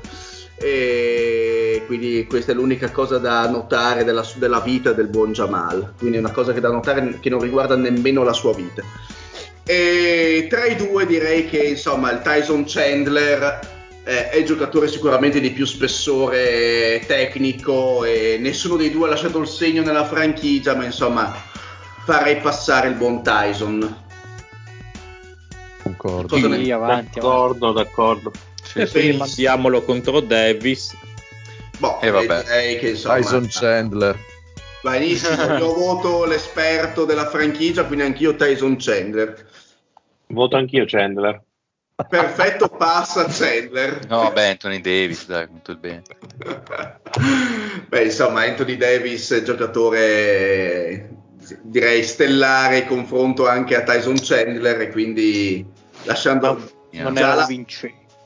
Ma no, non è mai stato un vincente, se ha vinto è grazie a per qualcun altro. E e quindi dai, per, visto che la franchigia fa già caccare il cazzo, io farei passare Anthony Davis. Vai. Ma sì, ma tra l'altro i migliori anni di Tyson Chandler sono lontani da New Orleans. Sì, esatto, sono lontani, ma erano comunque meglio di molti altri. Sì, sì, senza dubbio, senza dubbio, però quando è andato poi a Dallas, ah, il primo anno a New York, eh, lì... Eh, esatto, lì faceva comunque la differenza. Ma, ma, ma, tra l'altro strabibbia che lui fu tradato agli Oklahoma City Thunder. Sì, sì, sì. Che poi gli, che, poi, che annullarono la trade perché non aveva passato i physical, ma... E quindi passò direttamente a New Orleans. No, a Charlotte è passato. Sì, a Charlotte, perdonami, a Charlotte. Sì, ma incredibile sta cosa qui. Cioè, se avessero avuto un Chandler in più nel motore, avrebbero vinto il titolo probabilmente. Sì. Anche perché insomma, quel Chandler lì fisicamente c'era come, quindi Mamma mia. avrebbe spostato tra l'altro Chandler era un giocatore che eh, per dirti a 9 anni era già alto 6 piedi, sto cazzo di mostro. Era, cioè, sì, sì, era già un, un super altone. Sì, non dire piedi così alla leggera che poi il Fede si eccita. Ottima osservazione Mario. Forse solo per questo sarebbe da votare Tyson Chandler. Per i suoi piedi. Sto vomitando. Per i suoi sei piedi. Esatto. Quindi sei, sei alluci da leccare, da succhiare. Sto sboccando. vai con il recap della squadra. Eh, la recap abbiamo Chris Paul, Drew Holiday, Ingram, David West e Anthony Davis. Si pensava anche peggio, guarda, sinceramente. Cioè, quattro giocatori ancora in attività. Non esatto. male. Eh, Beh, buoni fran- franchigia giovane, franchigia giovane. Cioè, Chris Paul e Anthony Davis praticamente salvano la baracca. E decisamente, e anche di, di, di c'è l'asse play pivot con tanto talento. Eh, c'è l'asse play pivot che fa, eh, fa, se, fa segare gli agenti contro qualche altra squadrazza. Esatto, vediamo sì, poi gli accoppiamenti. Contro Minnesota le passano. Ma quindi Patrick, scusa, que- che squadre mancano? Cleveland. Oh, no, eh, Eh, no, il ritorno del maroccano. L'Eddie ci deve essere per. Cleveland. Eh sì. Chiudiamo col botto. Sì, beh, non può non esserci Cleveland. eh. Con, con l'Eddie lo che fa almeno dire mezz'ora di niente. ingresso. Non lo sento dire niente, te ne è già scappato. Sta guardando la Champions. No, è finita. Stavo E allora- riflettendo. E allora ci sarai. Eh, sicuramente. Ormai l'hai promesso in diretta Come davanti tutti gli ascoltatori. Come i Jalis? Come Jalis. Già fatto. Senti, ma Lorenzo, tu che sei arrivato, ci concedi un momento ludico? Assolutamente, sono qui per questo. Siete carichi? Oh, Beh, io quanto pretendo però che ci sia, ci sia Leddy, l'occasione che c'è, lui ci deve essere. Eh, ci inventiamo alla veloce un modo per. eh, Ma no, no, dai che non so neanche le regole, dai vi ascolto e basta. Intanto mi guardo gli highlights. Ma come direbbe il Pat, e se i nostri ascoltatori non sanno le regole, sono veramente degli stronzi. Eh, esatto. Allora, Infatti sono oggi- stronzi. Ma sì, perché perdono tempo ad ascoltarci. Beh, continuiamo la tradizione delle ruote non prodotte da me, quindi Pat c'è qualcosa di greco e latino, però magari con un taglio diverso dal mio, perché questa settimana entra Allora una merda, a me piacciono solo le tue. Ah, g- grazie Pat, sono onoratissimo Perché di questa hai tua portato- così. Ma quello dell'Andrea Manni, ok. Non è, non è male, do- bisogna capire un attimo all'inizio il suo modo di porre le frasi un po' ra- ra- ra- ra- ra- così. Però non parla così l'Andrea Manni. Penso, penso di sì. Come quello dei fichi d'India. Guarda, dire, Sì, quello che ci è rimasto orrenda, scusatemi, non mi è piaciuta, mi ha fatto perdere controllile. Eh, chi era? Tozzi era. Era quello del Tozzi, sì. Comunque, Pat, sarai felice di udire che oggi, a parte che non giocherai tu, ma scenderanno in campo il Mario e lo zio per, No, che eh, coglioni, no. per ordini di calendario, e le regole sono regole, e e entrambe, entrambe le ruote sono sponsorizzate dal tuo nemico giurato, ovvero l'Andrea Testa. Wow, grande. Oh. Mi spiace non scendere in campo. Eh, ma allora vieni tu al mio posto che Eh, non c'ho no, l'ho voglia. fatto io. Fate voi, dai. Quindi E allora regalerò all'Andrea Testa un bel zero risposte giuste. L'Andrea Testa, che, che ovviamente ringraziamo per, eh, per- per aver partecipato a questa follia, e invitiamo tanti altri ascoltatori a farlo. L'Andrea Testa che ci delizia con la ruota. Invitiamo anche il Tozzi a non farlo più, almeno quando partecipo io. Eh. Sto così, magari tra un due settimane, quando non faccio io, ecco. Eh, vabbè, vabbè, se- se- vedrò, vedrò cosa posso fare. Quindi, per, eh, per incastri di calendario, il Mario gioca in casa e quindi sarà il Mario a scegliere tra la ruota Valentina e la ruota Uomo Gatto. Secondo me sceglie Valentina il Mario. Eh, No, io, scel- io scelgo l'uomo gatto. Pessima Voglio fare un scelta. po' il maschio alfa. È la tua scelta definitiva, sappi che non puoi. Sì, sì, sì, dai. Allora, come sempre, 21 domande, eh, 3 minuti di tempo. eh, se succedono cose strane lo stoppiamo, se no andiamo avanti fino in fondo. Quando ci sei, Che è, sei diciamo pronto? così, la regola vile, no? Quella delle cose strane. Sì, no, no, esatto. qualsiasi cosa il tempo si può stoppare. Dai Marione Pronto? che con tre risposte vinci la sfida, vai. Eh, ma è dura oggi, eh, l'uomo gatto mi, mi devasta. 3, 2, 1, via, ruota uomo gatto. Ha un grande Shaq filosofo. Eh, passo parola. Ah, Aristotele. Eh, ne è già passato. B, eh, Pa- eh, Parigi col mare. Ehm, passa parola. C, città dove il coach Peterson vi beve il tè freddo. Chattanooga. Esatto. D, ritirato nel 2019 ma ancora oggi a libro paga dei Lakers. Eh, d- passa parola. E, questa è bella, latitante friulano amante del tagine. Andy. Esatto. F, è in comune tra David Crockett e i San Antonio Spurs. Ah, la- eh, cosa? Porta Alamo. Eh, Porta Alamo. Esatto. G. Abitante della Liguria che una volta sul gruppo Telegram chiese un avvocato. Ehm, il, il- come caspita si chiama? Ehm, con la che lettera? Ah, passa, G. passa. Passa, passa parola, sì. H. Nome che detiene il record NBA di 5x5. Passa parola. I. Si può rompere la prima volta che si usa. Imene. Esatto. L. Nome di tre palle. Nome del padre di tre palle. Ah, ehm, eh, come, si chiama? Ball, come si chiama? Ball padre.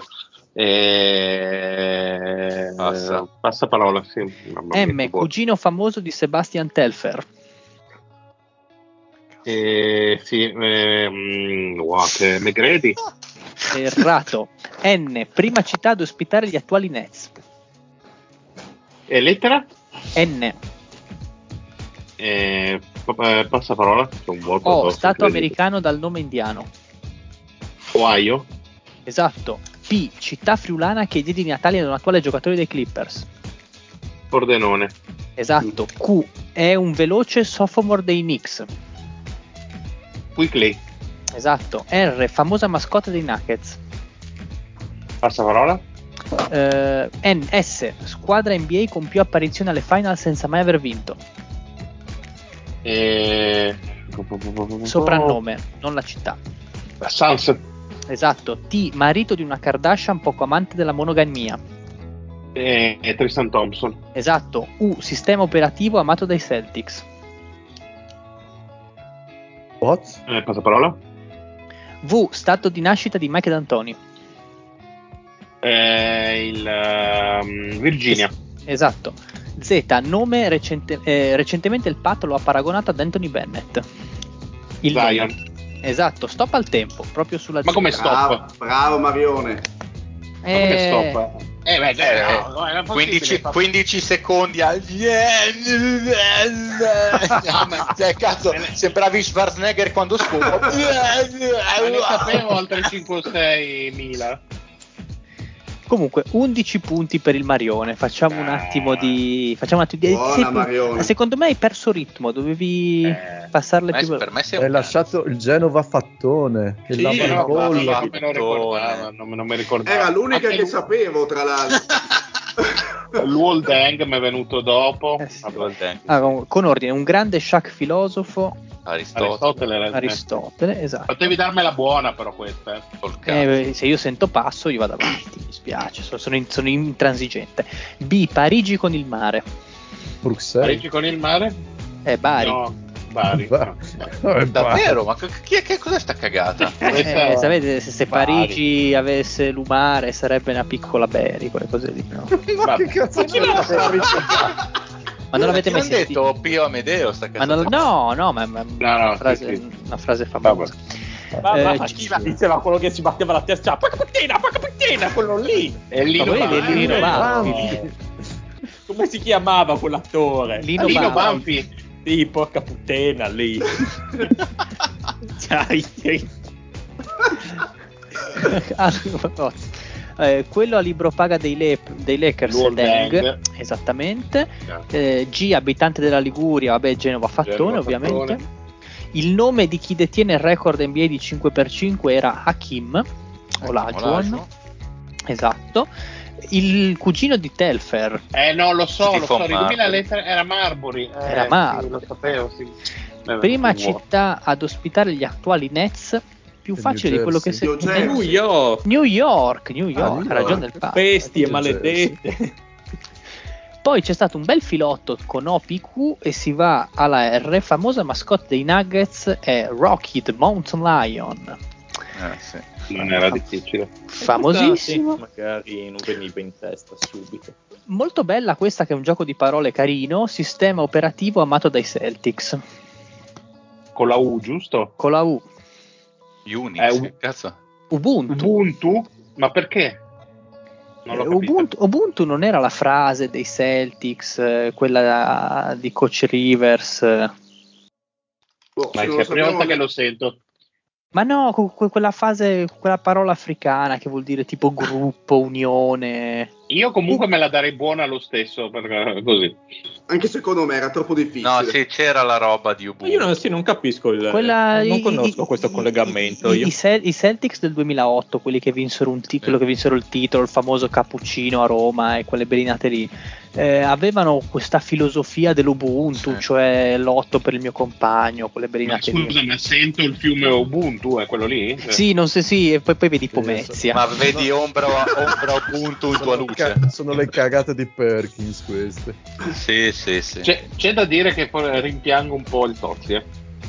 Ma eh, no, no, assolutamente. Zio, tocca a te. Eccomi. Tocca a te con la ruota Valentina. Oddio, io ne vedo già una che va bene. Che gli ho detto, ma la devo tenere? Sì, sì, tienla che è goliardica. Va bene. Ecco qua, pronti con la denuncia? No, pronto, vabbè. Eh, zio, pronto? Eh, vai. 3, Eh, non 2, vede l'ora di farsi denunciare lui. 3, 2, 1, via.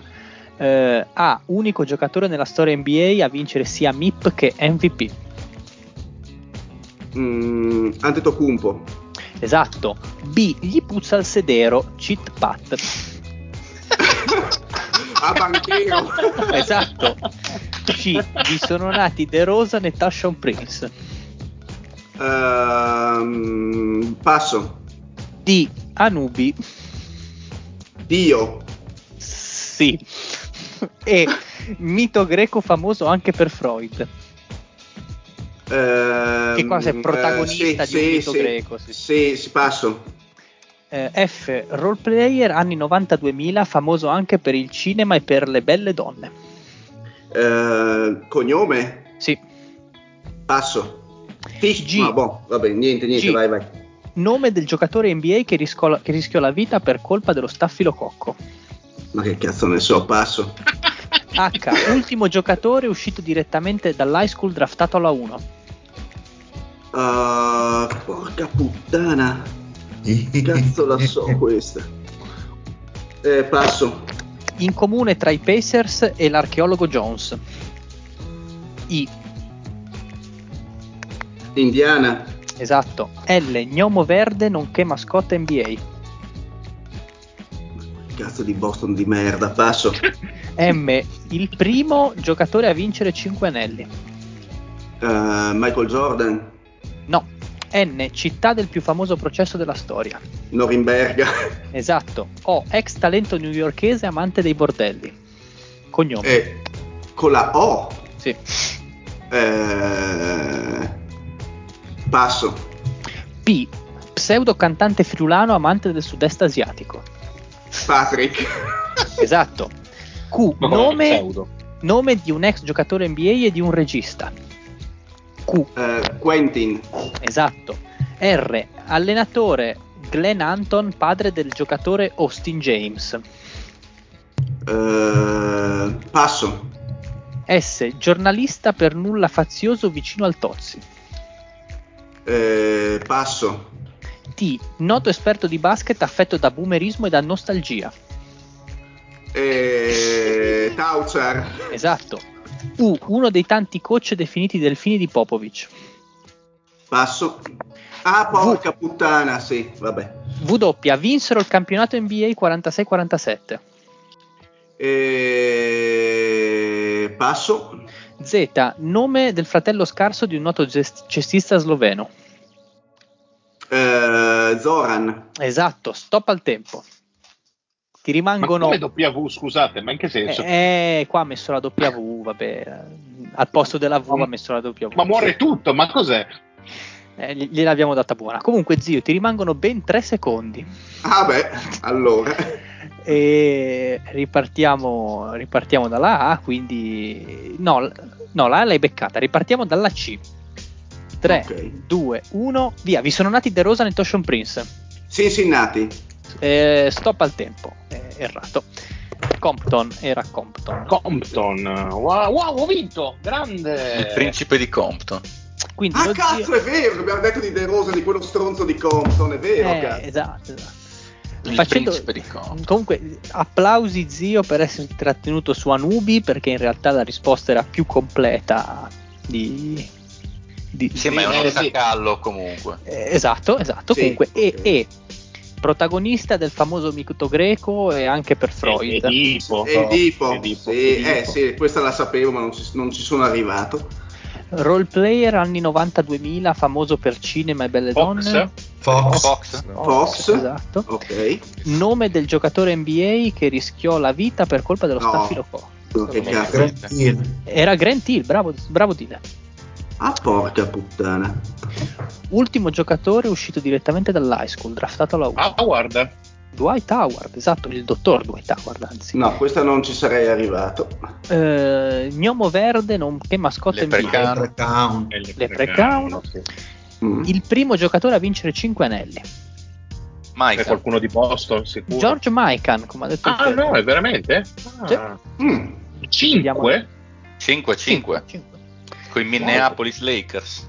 Yes. Ex talento newyorkese amante dei bordelli. Con la, con la O, giusto? Con la O. Se iniziasse con la S la saprei dire io. Sì, anch'io. Eh, Chi è con la S, scusate? Il Simeone. Esatto. Ah, ah, ok, eh, talento, famosissimo talento. Eh, Stato era Odom, Odom. Ah, la Marodo. Ah, la Marone, la Marone, grande. Questa è un po' macchinosa, cioè allenatore Glenn Anton, padre del giocatore Austin James. Rivers? Rivers, Rivers, esatto. Mhm. E S, giornalista per nulla fazioso vicino al Tozzi. Simmons. Scanzi? Sì, sì. Ah no. Ops. Ah no, quello era Panduri, scusa. Ah, sì, giusto. Con la, con la U per l'ennesima volta ritorna lui, uno dei tanti coach delfini di Popovic. Udoka. Udoka. U- U- Udoka, sempre lui, E esatto. Tutte le ruote incredibili. Il Sì, è vero, judoka. è vero, è vero, infatti l'Udoka viene sempre fuori. Il fischiano è che poi la W vinsero il primo campionato NBA.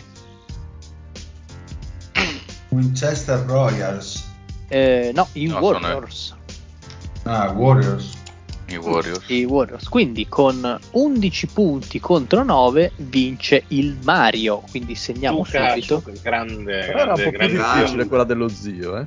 Grande Ma non Marione. dire- Eh, la ruota Valentina era, era più difficile. La ruota darsi, sono abbastanza d'accordo. eh, Era un pochino più, più difficile, sì. Grande Marione, grandissimo. No, grande tu che continui a fallire in ogni, in ogni singolo aspetto della vita, sei il numero Eh, uno. lo so, Quindi lo so, lo so. classifica aggiornata il Mario sale a 6 punti in 3 partite, eh, una media scintillante. Il Fe- seguono il Fede a 4, eh, però ha ancora due partite da giocare, quindi può, può recuperare sicuramente. Il Pat il Dile a 2 con 3 partite giocate e fanalino di coda lo zio a 0 Grazie punti. ragazzi. A 0 punti con, 0 part- con 3 partite giocate. Pensa agli stessi punti dell'Eddie e lui non ha mai giocato. Ma infatti potrebbe prendere il mio posto. Non presentandosi. Per quando farà il giochino sui Lakers, eh, sui Cavaliers. Il cavolo, non vedo Ah, l'ora. Il giochino sui cavi. Bene, Eh, perfetto. Dile, andiamo in chiusura. Esatto, andiamo in chiusura, perfetto. Un saluto al Mario. Ma vedi che hai Un saluto a sbagliato. tutti. C'è il get to know, hai sbagliato. È vero, c'è il get to know, non scherziamo. Oh. sbagliato. Eh, dai sta Hai risposta. sbagliato! Dai sta risposta, Pat. La risposta è il tavolo Obama. Grande, il massellato. Il mas- Ma e- bellissimo. Esatto, Il massellissimo vinto, grande. esatto. L'unico Sono che l'unico che ha detto il massellissimo, fra l'altro. Che Cioè, bello quindi il Lady è davanti allo zio in questo gioco. risposta davanti allo zio. Hai il 100%, vedi? Secondo Edi, guarda, è il 100%. Io adesso non mi farei rivedere, risentire almeno per altri per un altro anno. Almeno, fi- almeno Esatto. finché non ne azzeccherò una io, quindi almeno un paio di stagioni. Esatto. Bene, un saluto al Mario. Un saluto a tutti, in particolar modo allo zio, che è veramente una certezza. Un saluto al Pat. Ciao, ciao, ciao. Un saluto a Lorenzo. Buonanotte a tutti e mandatemi tante ruotine belle e divertenti. Oh. Un saluto allo zio. Massellissimo come sempre. Un saluto al Fede. Bella rega, un saluto alle donne, alle madri e alle italiane. E anche a Rick Fox. E poi, ultimo, ma non ultimo nella vita, ovvero il maroccano. Proprio lui, ciao a tutti, massellissimi. Cazzo, in uh, line-up completa è un delirio, ci sono troppi saluti da fare. Un saluto anche dal Dile e alla prossima. Alla prossima. Uh, yeah. Bella! Oh yeah! Natasha from St. Petersburg, she was a trapezist. Ralph Vladimir